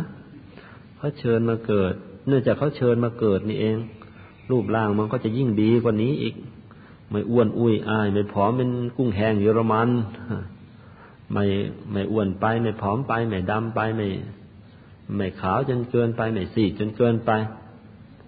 ทุกอย่างพอเหมาะพอดีขึ้นมาพอเกิดมาก็ได้อำนาจบุญทำให้พอเหมาะพอดีขึ้นมาอีกแล้วแล้วก็เอาร่างกายนั้นนะไปทำความดีให้มันยิ่งยิ่งขึ้นไปโดยเฉพาะอย่างยิ่งเอาเอาไปทำเอาไปฝึกสมาธิให้มันยิ่งยิ่งขึ้นไปจนในที่สุดเข้าถึงธรรมกายถึงทางไปพระนิพพานแล้วปราบกิเลสในตัวเองให้หมดไปเออตามพระพุทธเจ้าเข้านิพพานไปได้ก็ได้อาศัยตัวของตัวเองเพราะฉะนั้นจึงเป็นหน้าที่ของทุกๆคน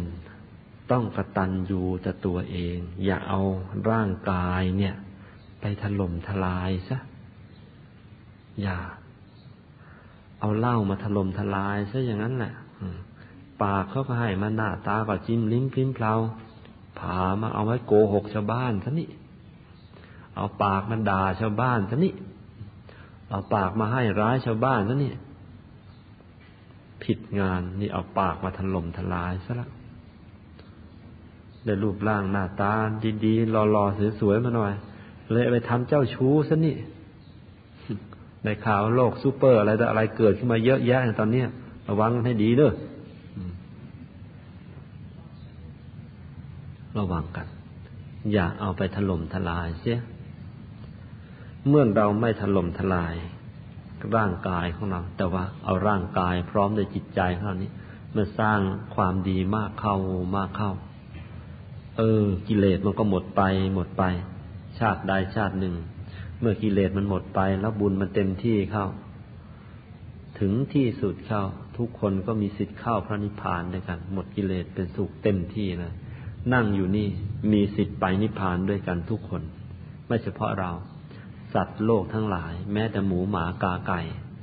เมื่อสะสมความดีมากเข้ามากเข้ามากเข้า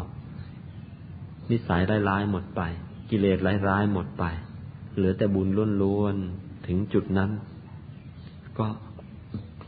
เข้าพระนิพพานตามพระสัมมาสัมพุทธเจ้าไปไปอยู่เป็นสุขไม่มีทุกข์เจือปนเลยที่เรียกว่าพระนิพพานเพราะฉะนั้นถนอมถนอมสังขารเสียก็คือกตัญญูต่อร่างกายต่อตนเองนะก็มาถึงข้อสุดท้ายมงคลจากความกตัญญูคนที่มีความกตัญญูคือตามระลึกถึงคุณท่านอยู่เป็นประจำนะมันก็จะได้สิ่งหนึ่งขึ้นมาเลยประการแรกคือทำให้สติดีนะทำให้สติดีกลายเป็นผู้ไม่ประมาทไปนึกถึงความดีของคนโน้นคนนี้ใครแต่ใครโอ้โหโน้นเขาดีกับเราทั้งโลกทั้งเมืองเลยอืมเกิดสติดีไม่ประมาทอันที่สองจิตใจก็เลยผ่องใสมองแง่ในโลกดีอันที่สามยิ่งกว่านั้นก็เลยกลายเป็นคนที่มีฮิริโอตตัปปะนะพอนึกถึงคนน้องก่อนดีคนนี้ก่อนดีโอ้ยเราจะไปทำเร็วๆได้ยังไงคนทั้งโลกมีแต่คนดีทั้งนั้นฮิริก็เกิดโอตตัปปะก็เกิดนะไอ้ที่จะกินบนเรือนขี่รถบนหลังคาหลุดออกไปจากใจนะมันอายบาปมันกลัวบาปมันทำไม่ได้หรอกเขาเคยมีพระคุณต่อเราจะไปทำล่วงเกินเขาได้ยังไงกันทำไม่ได้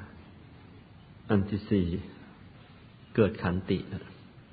พอตามระลึกถึงความดีของใครต่อใครเขา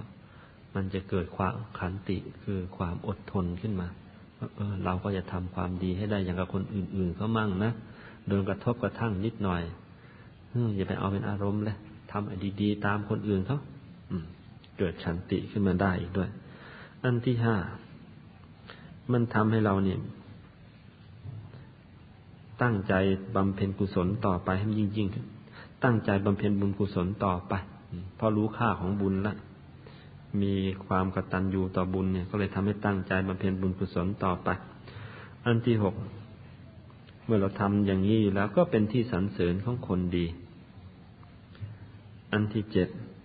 ผลพลอยได้ก็ตามมาทำให้นอกจากเป็นที่สรรเสริญของคนดีก็ทำให้มีคนอยากคบหาสมาคมยิ่งกว่านั้นอันที่แปดทั้งมนุษย์ทั้งเทวดาทั้งมนุษย์ทั้งเทวดาเขาอยากจะช่วยเหลือเขาอยากจะช่วยเหลือใครก็อยากช่วยเหลือคนคนนี้มันดีมันกตัญญูพ่อกตัญญูแม่มันมันเป็นคนดีน่ะคนอยากจะช่วยเหลืออันที่เก้าคนอย่างนี้น่ะเป็นคนไม่มีเวรไม่มีภัยอยู่ที่ไหนบ้านใหม่ๆไฟใหม่ๆภัยไม่มีใครจะก่อเวรก่อภัยมันเห็นหน้ามันก่อไม่ลงจะรังแกจะแกล้งมันแกล้งไม่ลงอายมันแหมไอ้คนนี้มันดีเหลือเกิน เพราะว่ากตัญญูกตเวทีนี่เป็นสิ่งที่ทำได้ยากอันที่สิบท่านใช้เลยว่าแม้เทวดาก็ลงรักษาเทวดาแต่เดิมเป็นใครก็มนุษย์อย่างพวกเราเนี่ยแล้วก็เป็นเทวดาได้ไงก็ด้วยอำนาจของกตัญญูกตเวทีของเขาแหละทำให้เขามีหิริโอตปะมีคุณธรรมอย่างอื่นละโลกไปแล้วไปเป็นเทวดาเทวดาก็อยากคบกับเทวดาพอเป็นเทวดาแล้วเห็นมนุษย์ที่มีความกตัญญูนั่นแน่คือมาเจอมนุษย์ที่กำลังจะได้เป็นเทวดาต่อไปข้างหน้าแล้วเขาเห็นคนที่มีกตัญญูเนี่ยเหมือนอย่างกับเห็นญาติเหมือนอย่างกับเห็นเพื่อนลงรักษาเลยคนที่เทวดาลงรักษาแล้วจะหยิบจะทำอะไรสำเร็จหมดสำเร็จหมดดีอย่างนี้อันที่สิบเอ็ดลาภผลต่างๆเกิดขึ้นโดยง่ายลาภผลต่างๆเกิดขึ้นโดยง่ายประการที่สิบสองที่สำคัญที่สุดเลยสามารถบรรลุมรรคผลนิพพานโดยง่ายสามารถบรรลุมรรคผลนิพพานโดยง่ายนี่คือความกตัญญูมีมงคลอย่างนี้ท่านนี้ลองฟังนิทานประกอบดูบ้างเรื่องแรกเป็นเรื่องของพระสารีบุตรพระสารีบุตรเนี่ยได้ชื่อว่าเป็นผู้มีความกตัญญูกตเวทีอย่างเยี่ยมเลยนะนอกจากเป็นอัครสาวกเบื้องขวาของพระพุทธเจ้าคือฉลาดเป็นเลิศเลยในบรรดาพระภิกษุพระอรหันต์ทั้งหลายในยุคนั้นพระสารีบุตรฉลาดเป็นเลิศเลยจนกระทั่งได้ชื่อว่าเป็นเหมือนแนวแขนขวาของพระพุทธเจ้านอกจากฉลาดเป็นเลิศแล้วท่านมีคุณธรรมเป็นเลิศอยู่อีกอันนึงคือความกตัญญูกตเวทีไม่ว่าใครจะทำคุณกับท่านแม้เล็กน้อยท่านมีกตัญญูกตเวทีตลอดเรื่องหนึ่งของท่านคือมีวันหนึ่งในในกรุงราชในในกรุงราชคฤห์ในกรุงราชคฤห์ท่านอยู่ว่าพระพระพุทธเจ้ากับพระสังฆพระพุทธเจ้าประทับอยู่ที่เวฬุวันพระสารีบุตรก็อยู่ด้วยมีอยู่วันหนึ่งมีพราหมณ์แก่คนหนึ่งชื่อราธะราธะพราหมณ์เนี่ยเนื่องจากแก่มากแล้วไม่ค่อยมีสมทรัพย์สมบัติเมียก็รังเกียจลูกก็รังเกียจทั้งลูกเขยลูกสะใภ้ทั้งลูกตัวลูกสาวมันรังเกียจแกยังไม่พอนอกจากรังเกียจแล้วเขาไม่ดูไม่แลแกด้วยแกก็เลยฮะลูกหลานเขาไม่ยายดีแล้วเราก็แก่แล้วก็ไม่รบกวนใครก็เลยเดินโซซัสโซเซเข้าไปในวัดเวฬุวันก็ไปขอบวชพระภิกษุเห็นแกแก่แล้วก็ไม่บวชให้หรอกแกแก่บวชรกวัดหรอกทำอะไรก็ไม่ได้เดี๋ยวต้องมาเป็นภาระคอยดูแลอีกไม่มีใครยอมบวชให้พระพุทธเจ้าก็เลยถามเออใครพอจะนึกใครพอจะนึกถึงคุณที่ราธะพราหมณ์ทำให้กับตัวมั่งมีมั่งไหมพระสารีบุตรมีพะยะค่ะข้าพเจ้าเองเออราธะพราหมณ์เคยมีคุณอะไรกับเราล่ะพระสารีบุตรก็บอกครั้งหนึ่งนานมาละเคยไปบิณฑบาตราธะพราหมณ์นะเคยตักข้าวเอาข้าวตักบาตรให้ช้อนหนึ่งเออทัพพีหนึ่งยังจำได้อยู่เออถ้างั้นก็ลงช่วยสงเคราะห์ราธะพราหมณ์ด้วยสิพระสารีบุตรก็เอาราธะพราหมณ์มาบวชจำได้นะได้ข้าวมาทัพพีเดียวอ่ะจำได้เพราะฉะนั้นธรรมทายาทบวชงวดนี้รับข้าวมาหลายทัพพีวันเป็นบาทบาทจำเขาได้มั้งเปล่าไม่รู้หึข้าวทัพพียังประจำได้ก็เอาราธะพราหมณ์มาบวชถ้าบวชแล้วก็เลยให้มาอยู่กุฏิกับท่านกุฏิดิกุฏิเดียวกับท่านแล้วก็สอนกรรมฐานสอนนั่งสมาธิให้อบรมให้เป็นพิเศษ ราธพราหมณ์ก็ดีเลือกเกินตั้งใจปฏิบัติตามอยู่มาไม่นานราธพราหมณ์กลายเป็นพระอรหันต์ไปแล้วพระสารีบุตรท่านก็มีคุณธรรมเรื่องความกตัญญูอย่างเนี้ยพระพุทธเจ้าก็บอกว่าสารีบุตรเรานี่ไม่เฉพาะชาตินี้นะแม้ชาติก่อนๆที่เคยเกิดเป็นสัตว์ก็เหมือนกันมีความกตัญญูรู้คุณมาทุกชาติทุกชาติก็มีความกตัญญูรู้คุณเนี่ยมาชาตินี้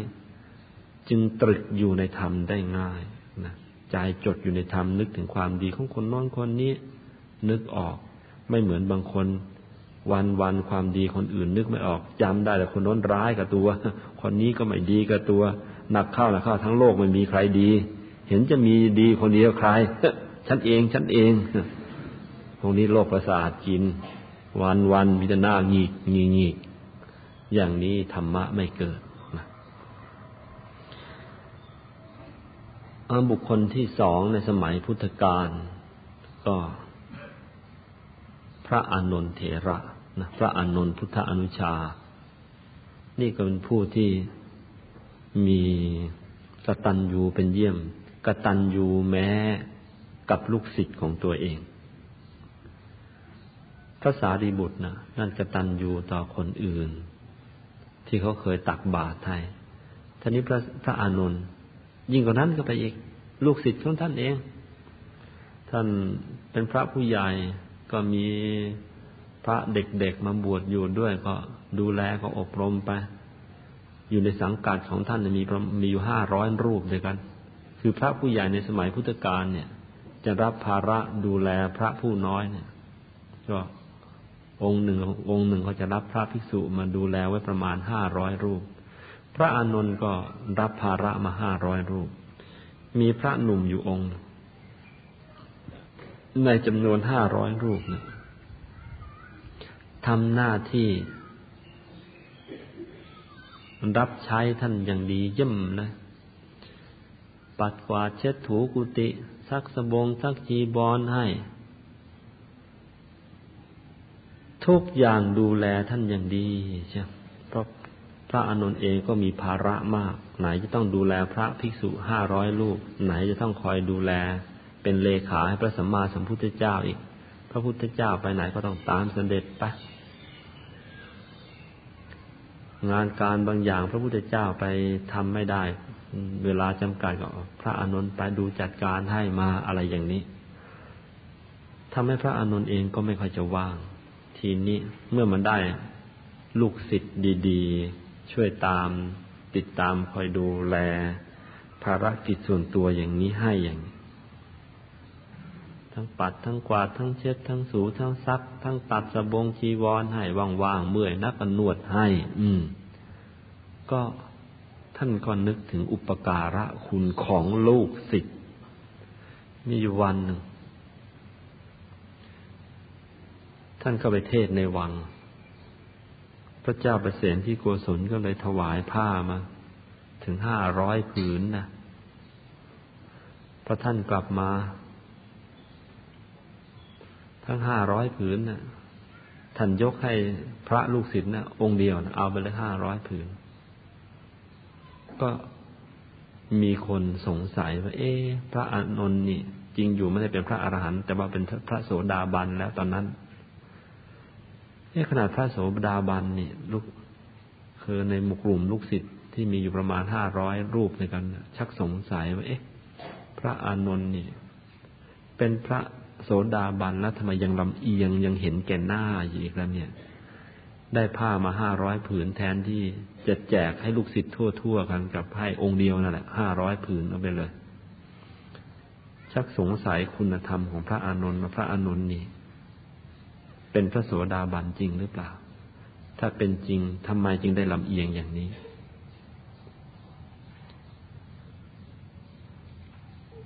พระภิกษุที่สงสัยอย่างนั้นนะก็ไปถามพระพุทธเจ้าอ่อนนิดหนึ่งพระลูกศิษย์หนุ่มที่ได้ผ้าไปห้าร้อยผืนพอได้แล้วก็ไปแจกกับองค์อื่นๆจนแล้วตัวเองเอาไว้ผืนเดียวอีกสี่ร้อยเก้าสิบเก้าผืนก็แจกให้ทั่วๆกันไปแต่ถึงอย่างนั้นก็ตามนะนี่ขนาดแจกทั่วๆก็ ก็มีคนมีพระบางรูปสงสัยว่าพระอานนท์นี่เป็นพระโสดาบันจริงเหรอเข้าถึงธรรมกายที่เป็นพระโสดาบันจริงเหรอสงสัยไปถามพระพุทธเจ้าว่าพระพุทธเจ้าค่ะพระอานนท์นี่เมื่อเป็นพระโสดาบันแล้วทำไมยังลำเอียงอยู่เนี่ยจีวรเนี่ยได้มาห้าร้อยผืนเนี่ยกับให้รูปเดียวแล้วพระพุทธเจ้าก็เลยตรัสตอบไปว่าอย่างนี้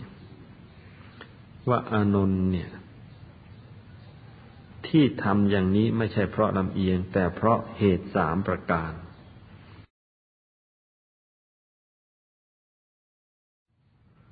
พระพุทธเจ้าก็เลยตรัสตอบไปว่าอย่างนี้ว่าอานนท์เนี่ยที่ทำอย่างนี้ไม่ใช่เพราะลำเอียงแต่เพราะเหตุสามประการหนึ่งเพราะความกตัญญูรู้อุปการะคุณของลูกศิษย์ที่ทำกับตัวอันที่สองเพราะเห็นคุณธรรมของพระภิกษุรูปนั้นว่าเป็นคนเป็นพระที่ดีจริงๆนะอันที่หนึ่งรู้คุณประโยชน์เขาที่ทำให้อันที่สองรู้คุณความดีที่หรือคุณธรรมที่พระรูปภิกษุรูปนั้นมีจริงแล้วก็อันที่สามก็เกิดความพอใจรักใคร่ที่ว่าเออช่วยดูแลสิ่งต่างๆให้ทั้งนี้ไม่ใช่เพราะเห็นแก่แก่หน้าเลยแล้วพระพุทธเจ้ายังบอกว่าการที่พระอานนท์ทำอย่างนี้เป็นถูกแล้วเป็นประเพณีของนักปราชญ์ทั้งหลายที่จะยกย่องคนดีนะให้เด่นขึ้นมาถ้าแจกทั่วๆหน้ากันไปแล้วองค์ละผืนละผืนละผืนมันไม่เด่นแจกองค์เดียวห้าร้อยผืนให้คนทั้งหลายจะรู้ว่าเออเนี่ยคุณธรรมอันนี้ดีจริงๆนะต้องการจะยกย่องคุณธรรมได้ให้ไปเลยองค์เดียวนะห้าร้อยผืน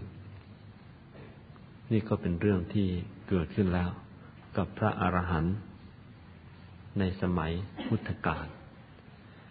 เสร็จแล้วพระพุทธเจ้ายังได้เล่าเรื่องของพระองค์ในอดีตให้ฟังอีกเรื่องของพระองค์ในอดีตหมายถึงอดีตชาติก่อนที่จะมาเป็นพระพุทธเจ้าช่วงนั้นเราเรียกกันว่ายังเป็นโพธิสัตว์คือสัตว์ที่มุ่งจะไปเป็นมุ่งโพธิหรือมุ่งที่จะเป็นพระพุทธเจ้าเราเรียกกันว่าโพธิสัตว์นิดหนึ่งคำว่าโพธิสัตว์ในในพุทธศาสนาฝ่ายหินยานคือในประเทศไทยเนี่ยกับคำว่าโพธิสัตว์ในพุทธศาสนาฝ่ายมหายานความหมายไม่เหมือนกันของเรา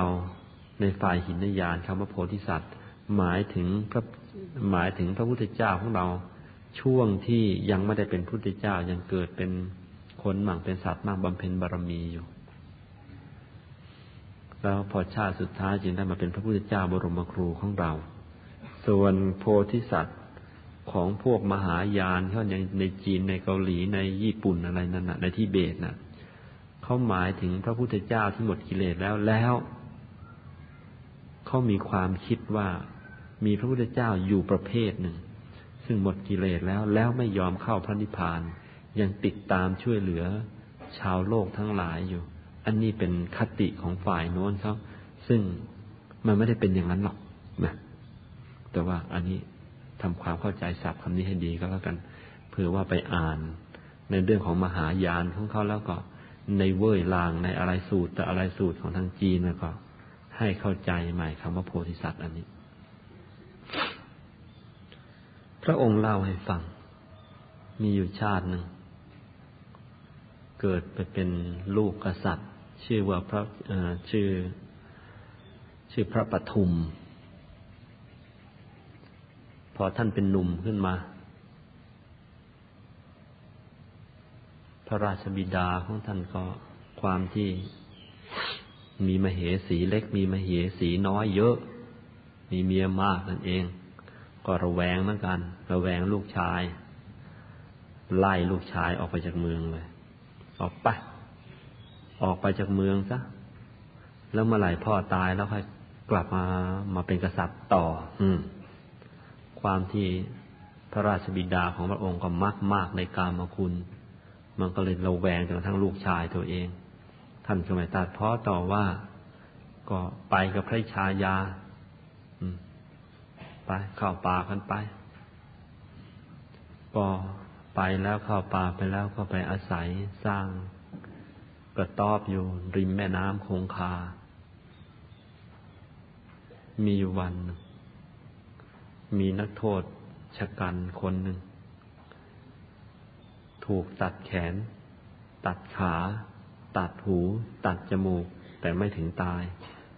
เขาปล่อยลอยแพแล้วแผลมันมาติดที่ศาลาติดชายน้ำหน้าศาลาท่านก็เลยเอามันขึ้นมาพยาบาลมาดูแลรักษาพระชายาของท่านก็รังเกียจ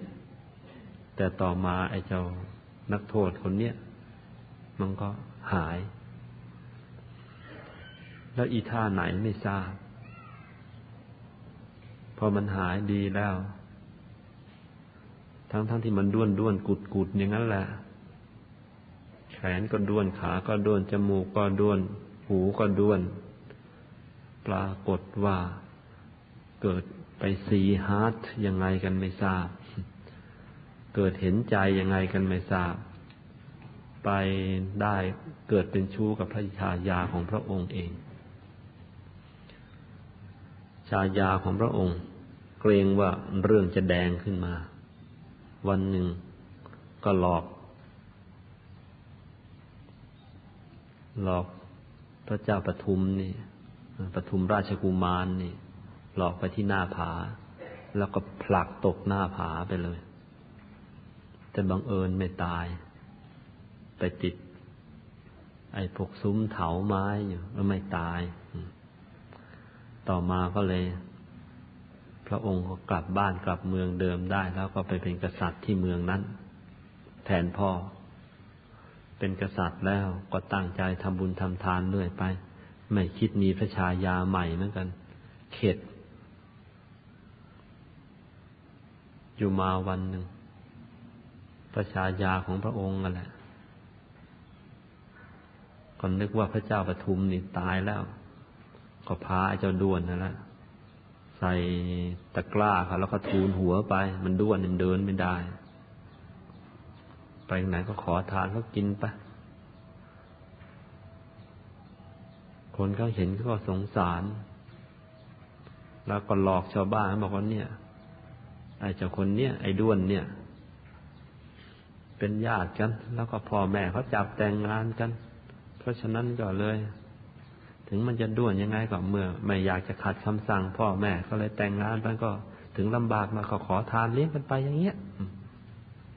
คนเขาเห็นเขาได้ฟังเขาก็สงสารก็ให้ข้าวให้น้ำกินกันไปโดยฤทธิ์สงสารคิดว่าเป็นคนดีมีกตัญญูต่อสามีซื่อสัตย์ต่อสามีดีก็เขาก็เลยให้ทานอยู่มาวันหนึ่งจับพลัดจับผลูเข้าไปในแคว้นของพระเจ้าปทุมพอดีแล้ววันนั้นพระเจ้าปทุมออกมาให้ทานมาเห็นเข้าอ้าวนางตัวดีนี่มานี่เองโกรธเหมือนกันเพราะว่ายังไม่หมดกิเลสในชาตินั้นสั่งให้จับสั่งเอาไปฆ่าทั้งผู้หญิงทั้งผู้ชายเลยแต่ว่าประเดี๋ยวก็นึกได้ด้วยอำนาจของบารมีธรรมที่อบรมมามากนึกได้ถอนคำพูดแล้วไปไล่มันออกไปจากเมืองก็พอ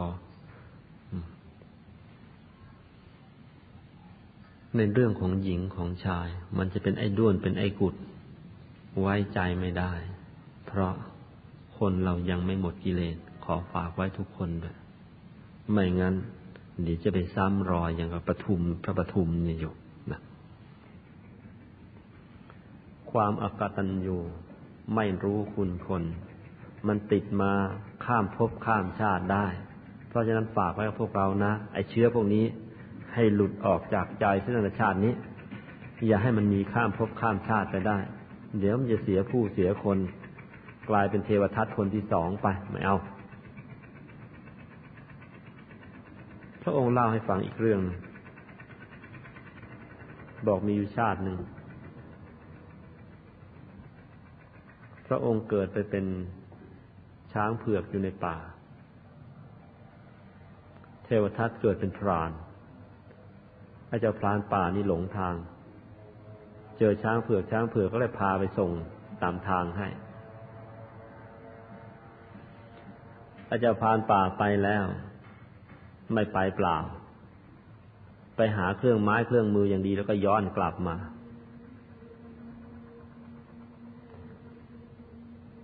มาของงาของช้างบอกว่าช้างตัวนี้ตัวโตดีงาก็ใหญ่ของงาไปปันกันกินเถอะวะไปขายกินสักมือสองมือเจ้าช้างเผือกก็ให้เหมือนกันให้มาหนก็ตัดเอาไปก็ให้หนที่สองก็ให้ตัดด้วนกับอีกหนที่สามเอาไปอีกเอาไปสามหนแล้วก็ยังไม่พอที่มันตัดสั้นเข้าสั้นเข้าสั้นเข้าตัดแต่ละครั้งเจ็บนะใครเคยกรอฟันบ้างไหมแค่กรอฟันยังไม่ได้ตัดฟันอีกเจ็บเลยจับตัดงาช้างยิ่งเจ็บหนักเข้าไปอีกครั้งสุดท้ายงามันสั้นมากแล้วครั้งสุดท้ายไม่เลื่อยแล้วคว้าขวานมาได้ก็เฉาะไอ้คงเนื้อที่ติดกับงานั่นน่ะแหวะเอาแหวะเอาเอาเท้าถีบเลือดคลึกกระชากเอางาออกมาเจ้าช้างนั้นช้างโพธิสัตว์นั้นปรารภอย่างนี้เราจะไม่รักงาของเราก็หาไม่แต่ว่าเรารักการบรรลุการสำเร็จเป็นพระสัมมาสัมโพธิญาณมากกว่าเราจึงยอมให้ทานงาไปให้ไปนะ่ะเจ็บก็เจ็บแต่ว่าจะเอาให้เป็นทานบารมีนั่นเองอาจารย์พรานนั้นเขาให้ไปแล้วทั้งสามหนยังไม่รู้จักพอครั้งที่สี่ยังมาเอาอีกเอาอย่างนี้เท่ากับเอาชีวิตกันได้งาไปแล้วช้างก็ตายอยู่ตรงนั้นเหมือนกันแล้วเวรก็ตามทันพอได้งาไปแล้วเดินไปพ้นสายตาของช้างแผ่นดินมันก็แยกที่เราเรียกกันว่าธรณีสูบตกลงนรกไปเรื่องนี้พระพุทธเจ้าเล่าให้ฟังแล้วสรุปว่าพรานป่าคนนั้นคือเทวทัตช้างตัวนั้นคือเราในอดีตนะทีนี้ก็มีเรื่องอยู่อันหนึ่งที่อยากจะชี้ให้เราดูว่าเอ๊ะพระพุทธเจ้าบางครั้งก็เกิดเป็นสัตว์เดรัจฉานขนาดมุ่งจะเป็นพระพุทธเจ้านี่ยังมาเป็นสัตว์เดรัจฉานได้อีกเลยได้ฝากพวกเราด้วยอย่าประมาทคือพวกเราคือคนเราเนี่ยนะเวลาจะละโลกเนี่ยถ้าใจมันไม่ผ่องใสมันโกรธก็ดีมันโลภก็ดีหรือมันหลงตัวเองก็ดีใจมันไม่ผ่องใสใจมันขุ่นมัวพอตายชับไปเนี่ยไอ้เพราะใจมันไม่มันไม่ผ่องใสมันไม่ขุ่นมันมันขุ่นมัวเนี่ยพอตายไปชับไอ้กายเนื้อเขาก็เอาไปเผาที่ป่าช้านะแต่กายละเอียดเนื่องจากใจมันไม่ผ่องใสมันขุ่นมัวเวลาขุ่นมัวเวลาไอ้กายละเอียดไปเกิดอีกทีเนี่ยมันไปเกิดเป็นคนไม่ได้มันจะถูกกิเลสห่อหุ้มแล้วก็เลยทำให้ได้ร่างที่ไม่สมประกอบเหมือนอย่างกระถูกพัฒนาการคือได้ร่างสัตว์เข้ามาหุ้มแทนไอ้ข้างในกายละเอียดก็ยังเป็นคนอยู่แต่ข้างนอกเนี่ยกายหยาบเนี่ยมันได้กายสัตว์เดรัจฉานมาหุ้มถึงจะมีสติปัญญายังไงก็ตามแต่ว่าใช้สติปัญญาตัวเองไม่ได้เต็มที่แล้วก็เพราะว่าโครงสร้างข้างนอกเนี่ยมันได้แบบฟอร์มรูปแบบของสัตว์เดรัจฉานหุ้มเอาไว้มันพลาดพระพุทธเจ้าของเราก็เช่นกันบางชาติเวลาใกล้ๆจะละโลกจิตใจไม่ผ่องใสเพราะตามธรรมดาคนเราเนี่ยอย่างพวกเราเนี่ยแหละทั้งๆ ท, ที่เข้าวัดแล้วก็ไม่ใช่ว่าใจผ่องใสทั้งวันเมื่อไหร่เช้าอารมณ์ดีขึ้นมาหุงหาอาหารจะไปตักบาตรพอสายหน่อยจะส่งลูกไปโรงเรียนไอ้มันซนนักด่าเสียงขมไปหน้านิ้วคิ้วขมวดไปไปถึงที่ทำงานเขาลูกน้องมาเกเรด่าถ้ากระเจิงอีกแต่ว่าตอนเย็นกลับบ้านก็หน้าก็ยังหยิกหยิกอยู่พอกินข้าวอาบน้ำเรียบร้อยแล้วสวดมนต์หน้าบาน วันหนึ่งวันหนึ่งเนี่ยใจเป็นบุญบ้างเป็นบาปบ้างสลับกันไปแต่ตกช่วงล็อกว่าไอ้ตอนจะตายใจกำลังเป็นบาปเนี่ยพอตายตอนนั้นพัวต้องไปเกิดเป็นสัตว์เดรัจฉานอันนี้เรื่องเศร้าก็สังเกตอารมณ์ตัวเราเองเป็นไงอารมณ์ดีทั้งวันไหมยังไม่ดีทั้งวันถ้าอย่างนั้นถ้าตายตอนอารมณ์ไม่ดีจะเป็นไงไม่แน่หมูหมากาไก่ยังไม่รู้นะนั่งบนศาลาประมาทไม่ได้พระพุทธเจ้านั้นขนาดมุ่งจะไปเป็นพระพระพุทธเจ้าต่อไปข้างหน้าแล้วยังพลาดมาเกิดเป็นสัตว์เดรัจฉานได้อย่างนี้เพราะฉะนั้นพวกเราไม่แน่นะอย่าประมาทกันประมาทไม่ได้เลยแล้วก็จากคนตำรับตำราต่างๆจึงได้เข้าใจว่าทำไมในย่านเอเชียเรานี่ชอบหานักเจ้าช้างเผือกเนี่ยถือเป็นของคู่บารมีไปพบแล้วเรื่องมีอยู่ว่าพวกช้างเผือกเนี่ยไอ้ช้างเผือกจริงๆพวกนี้คือพวกไหนถ้าจะพูดในเชิงของของธรรมะล่ะครับพวกนี้คือพวกเอ่อพวกช้างเผือกนี่หรือพวกม้าไอ้ชนิดพิเศษพิเศษนะพวกนี้คือพวกคนมีบุญอย่างพวกพระโพธิสัตว์เนี่ยพระโพธิสัตว์เนี่ยมาเกิดมาใช้ชาติเขาเนื่องจากเวลาตายเนี่ยใกล้ๆจะตายอารมณ์ไม่ดีก็เลยมาได้รูปร่างที่เป็นสัตว์ไปแต่ว่าบุญเดิมของท่านก็มีมากเพราะฉะนั้นพอเกิดมาเป็นสัตว์ก็เป็นสัตว์ที่มีฤทธิ์มีอำนาจต่างกว่าสัตว์ทั้งหลายเป็นช้างก็พูดง่ายๆถ้าเกิดจะพลัดจะผลูเป็นช้างก็เป็นพญาช้างชนกับใครก็ชนะขาดหมดแล้วใครจะมาสู้ได้เพราะว่าความดีที่ทำเอาไว้มันเยอะเกิดเป็นม้าก็ม้าชนิดเยี่ยมเลยใครจะมาสู้ล่ะเพราะฉะนั้นกษัตริย์ต่างๆในสมัยโบราณเขารู้หลักอันนี้เขาจึงเที่ยวหา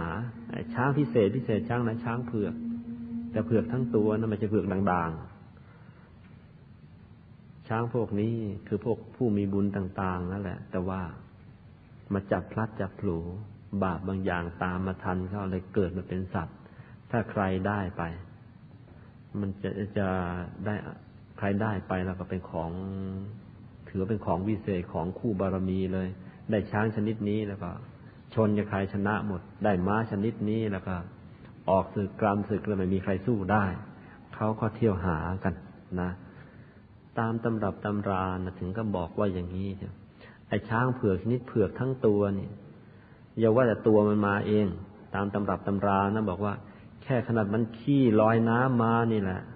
ช้างอื่นกำลังเล่นน้ำมันแล้วหูตาเลือกลักวิ่งหนีกันกระเจิงได้กลิ่นขี้มันลอยน้ำมันยังไม่ยอมสู้เลยมันแพ้กันเหมือนอะไรเหมือนไก่นี่แหละใครเคยเล่นตีไก่มั้งไหมล่ะไอ้ไก่ตัวดีๆบางตัวนี่แปลกจริงๆไม่น่าเชื่อเมื่อตอนเด็กๆเขาว่าไก่มันมันแพ้สกุลกันเอ๊ะไก่มันก็ไก่นะกินมาซะเยอะแล้วมันแพ้สกุลยังไงแพ้จริงๆไอ้บางตัวในตัวเบ้อเร่อใช่ไปเจอไอ้ตัวหนึ่งเข้าตัวเล็กกว่าด้วยแต่ว่ามันสง่ากว่ากันเคยเจอไก่บางตัวนะเอ่ออย่างพวกนักเล่นไก่เขาท่องกันเป็นสูตรนะไอ้เหลืองหางขาวสีตัวออกเหลืองแต่หางขาวขาวพองเหลืองก็เหลืองสดใช่ไอ้พวกนี้ลักษณะมันสง่าเสียงดังก้องแข็งแรงตัวไม่โตแต่ว่าตีเก่งใจขาดเลยเพียงแค่ได้ยินเสียงขันนั้นไอ้ตัวโตๆเนี่ยไม่สู้มันหรอกเขาเรียกว่ามันแพ้สกุลกันไอ้เหลืองหางขาวไอ้ไอ้อะไรอ่ะไอ้แดงหางกระดูอะไรของเขาเนี่ยเขาก็มีสูตรของเขาไปแหละเขาถือเป็นไก่มีสกุลพอไปเทียบคู่กันเนี่ยมันแพ้จริงๆมันไม่ยอมสู้กันเหมือนอะไรเหมือนอย่างกับแมวบางตัวเนี่ยมันมองจ้องนกบนยอดไม้นะนกตกมาให้มันกินได้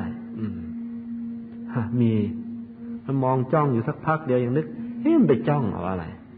จ้องพักเดี๋ยวนกกระจอกตกพลุอ้าวเอาไปกินนะแต่บางตัวต้องทั้งวันไม่ได้กินหรอกไอ้ที่มันแพ้กันเงี้ยมันมี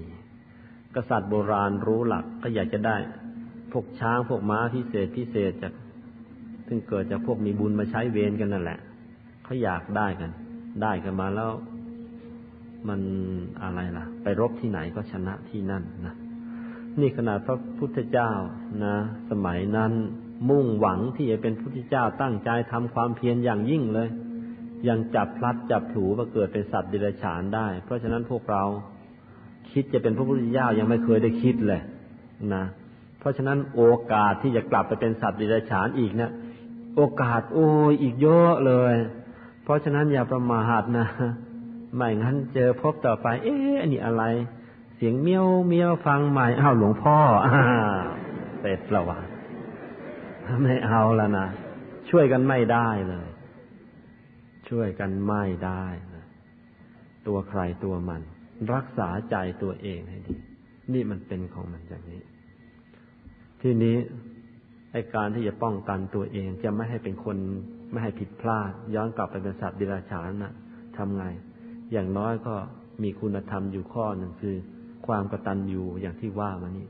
รักษาคุณธรรมอันนี้ไว้นี่จะเป็นยานศักดิ์สิทธิ์อีกอันหนึ่งเป็นคุณธรรมหรือเป็นเครื่องรางศักดิ์สิทธิ์ประจำตัวประจำใจอีกอันหนึ่งว่าจะป้องกันเราเนี่ยไม่ให้พลาดตกไปเป็นเดรัจฉานได้นะเพราะฉะนั้นรักษาเนื้อรักษาตัวกันให้ดีคุณธรรมอันนี้ใครมีน้อยก็สร้างให้มันมากขึ้น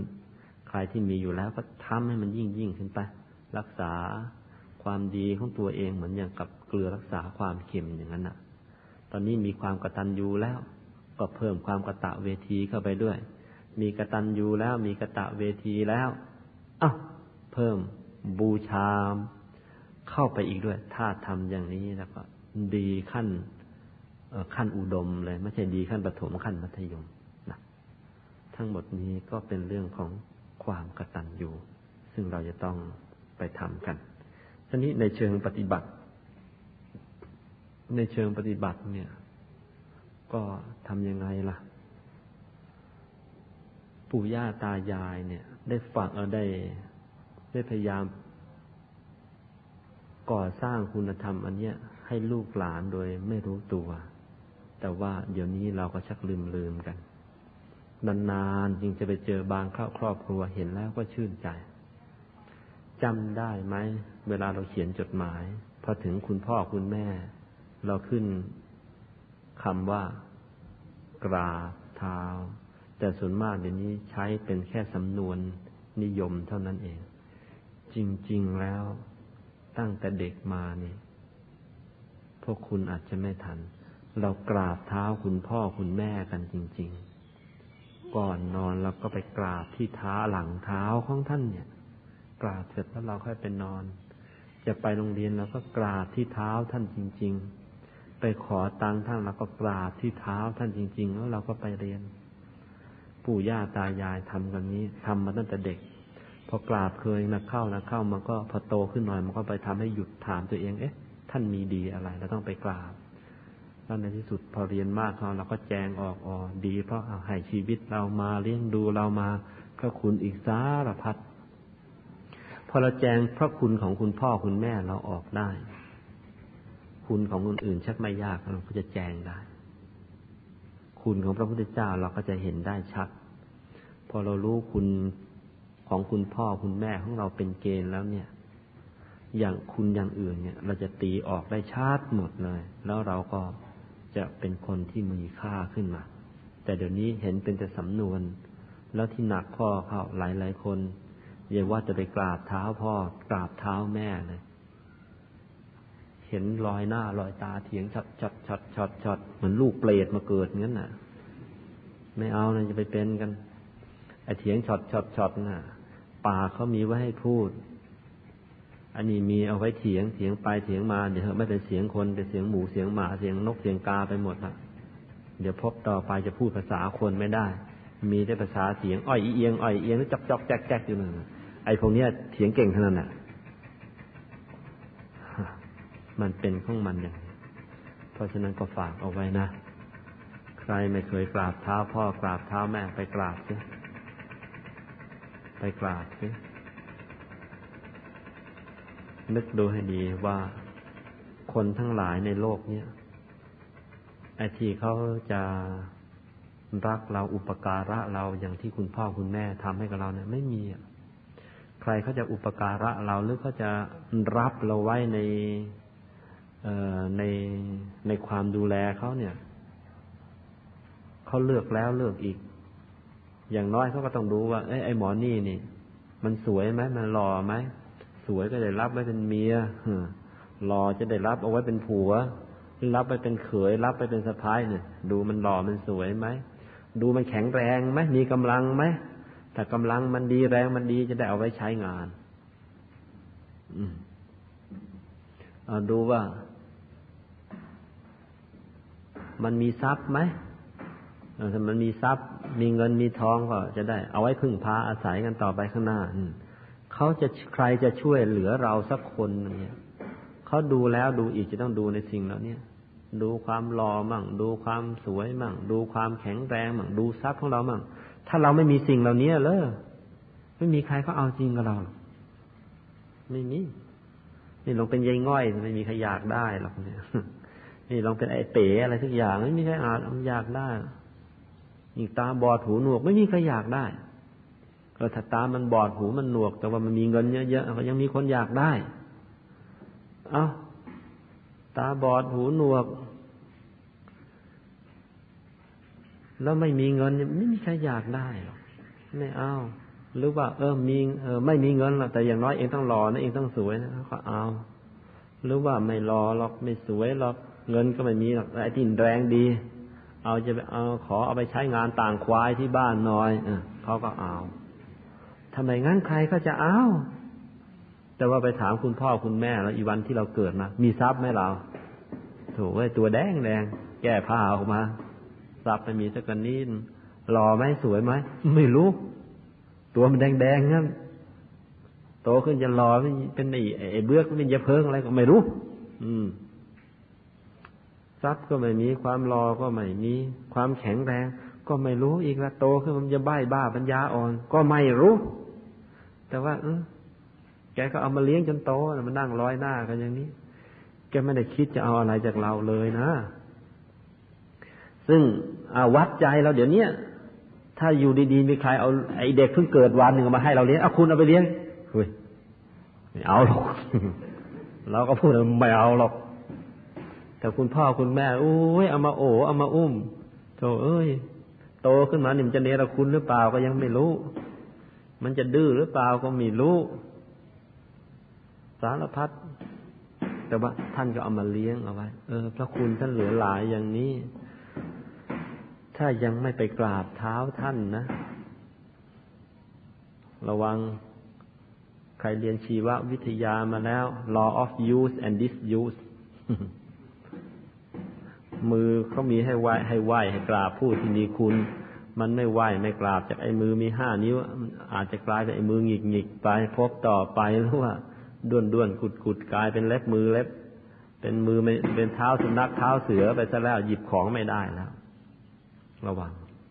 ไปกราบไปไหว้ท่านเสียแล้วปอกไปกตเวทีนะตอบแทนคุณท่านเสียยังมีมือมีเท้างี้อาจจะอะไรไปแทนคุณท่านเอาไปรอให้มืองุด้วนมือหงิกซะก่อนแล้วก็ไม่รู้จะเอาอะไรไปแทนคุณท่านหมดท่านะอีตอนนั้นคิดจะแทนคุณก็ไม่มีโอกาสซะแล้วเพราะฉะนั้นใครนะยังไม่ได้กราบพ่อกราบแม่ในการบูชาคุณก็ไปทำเสียใครยังไม่ได้เลี้ยงพ่อเลี้ยงแม่ไปทำเสีย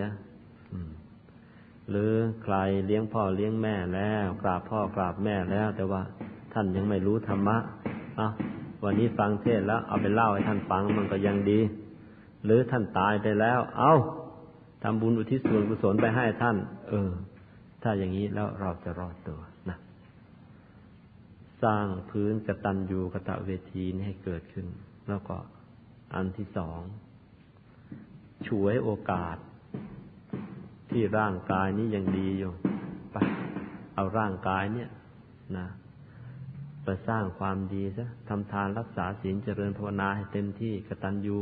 ต่อร่างกายของเราแล้วทำอย่างนี้แล้วเราจะรอดตัวมรรคผลนิพพานไม่ไกลได้ตามพระพุทธเจ้ากันไปของงวดนี้แหละนะ ทั้งหมดที่พูดมาก็คิดว่าพอจะเป็นพื้นฐานสำหรับพวกเราที่จะใช้ในการค้นคว้าความรู้ธรรมะเรื่องกตัญญูกตเวทีให้ยิ่งยิ่งขึ้นไปได้วันนี้ก็ขอจบเพียงแค่นี้แหละนะสัพเพพุทธาภลัพพตามปัจเจกานันจะยังพลังอรหันตานันจะเตเชนรักขังพันธามิสัพพโสและอำนาจของพระพุทธเจ้าทั้งปวงพระปัจเจกพุทธเจ้าและพระอรหันตเจ้าทั้งหลายตลอดจนอำนาจบุญบารมีทั้งสามสิบทัศที่ข้าพเจ้าได้อบรมมาดีแล้วนับได้ร้อยชาติพันชาติหมื่นชาติแสนชาติก็ดี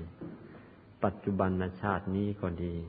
และที่ได้แสดงธรรมมงคลที่ยี่สิบห้าว่าในเรื่องความกตัญญูคืนรู้คุณผู้อุปการะคุณที่ได้ทำมาดีแล้วแก่ตน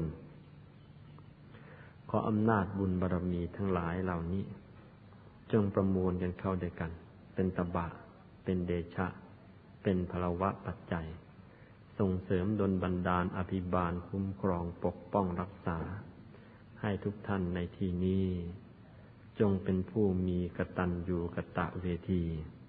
จงเป็นผู้ที่สามารถเข้าถึงธรรมขององค์สมเด็จพระสัมมาสัมพุทธเจ้าได้ง่ายดายในปัจจุบันนี้เถิด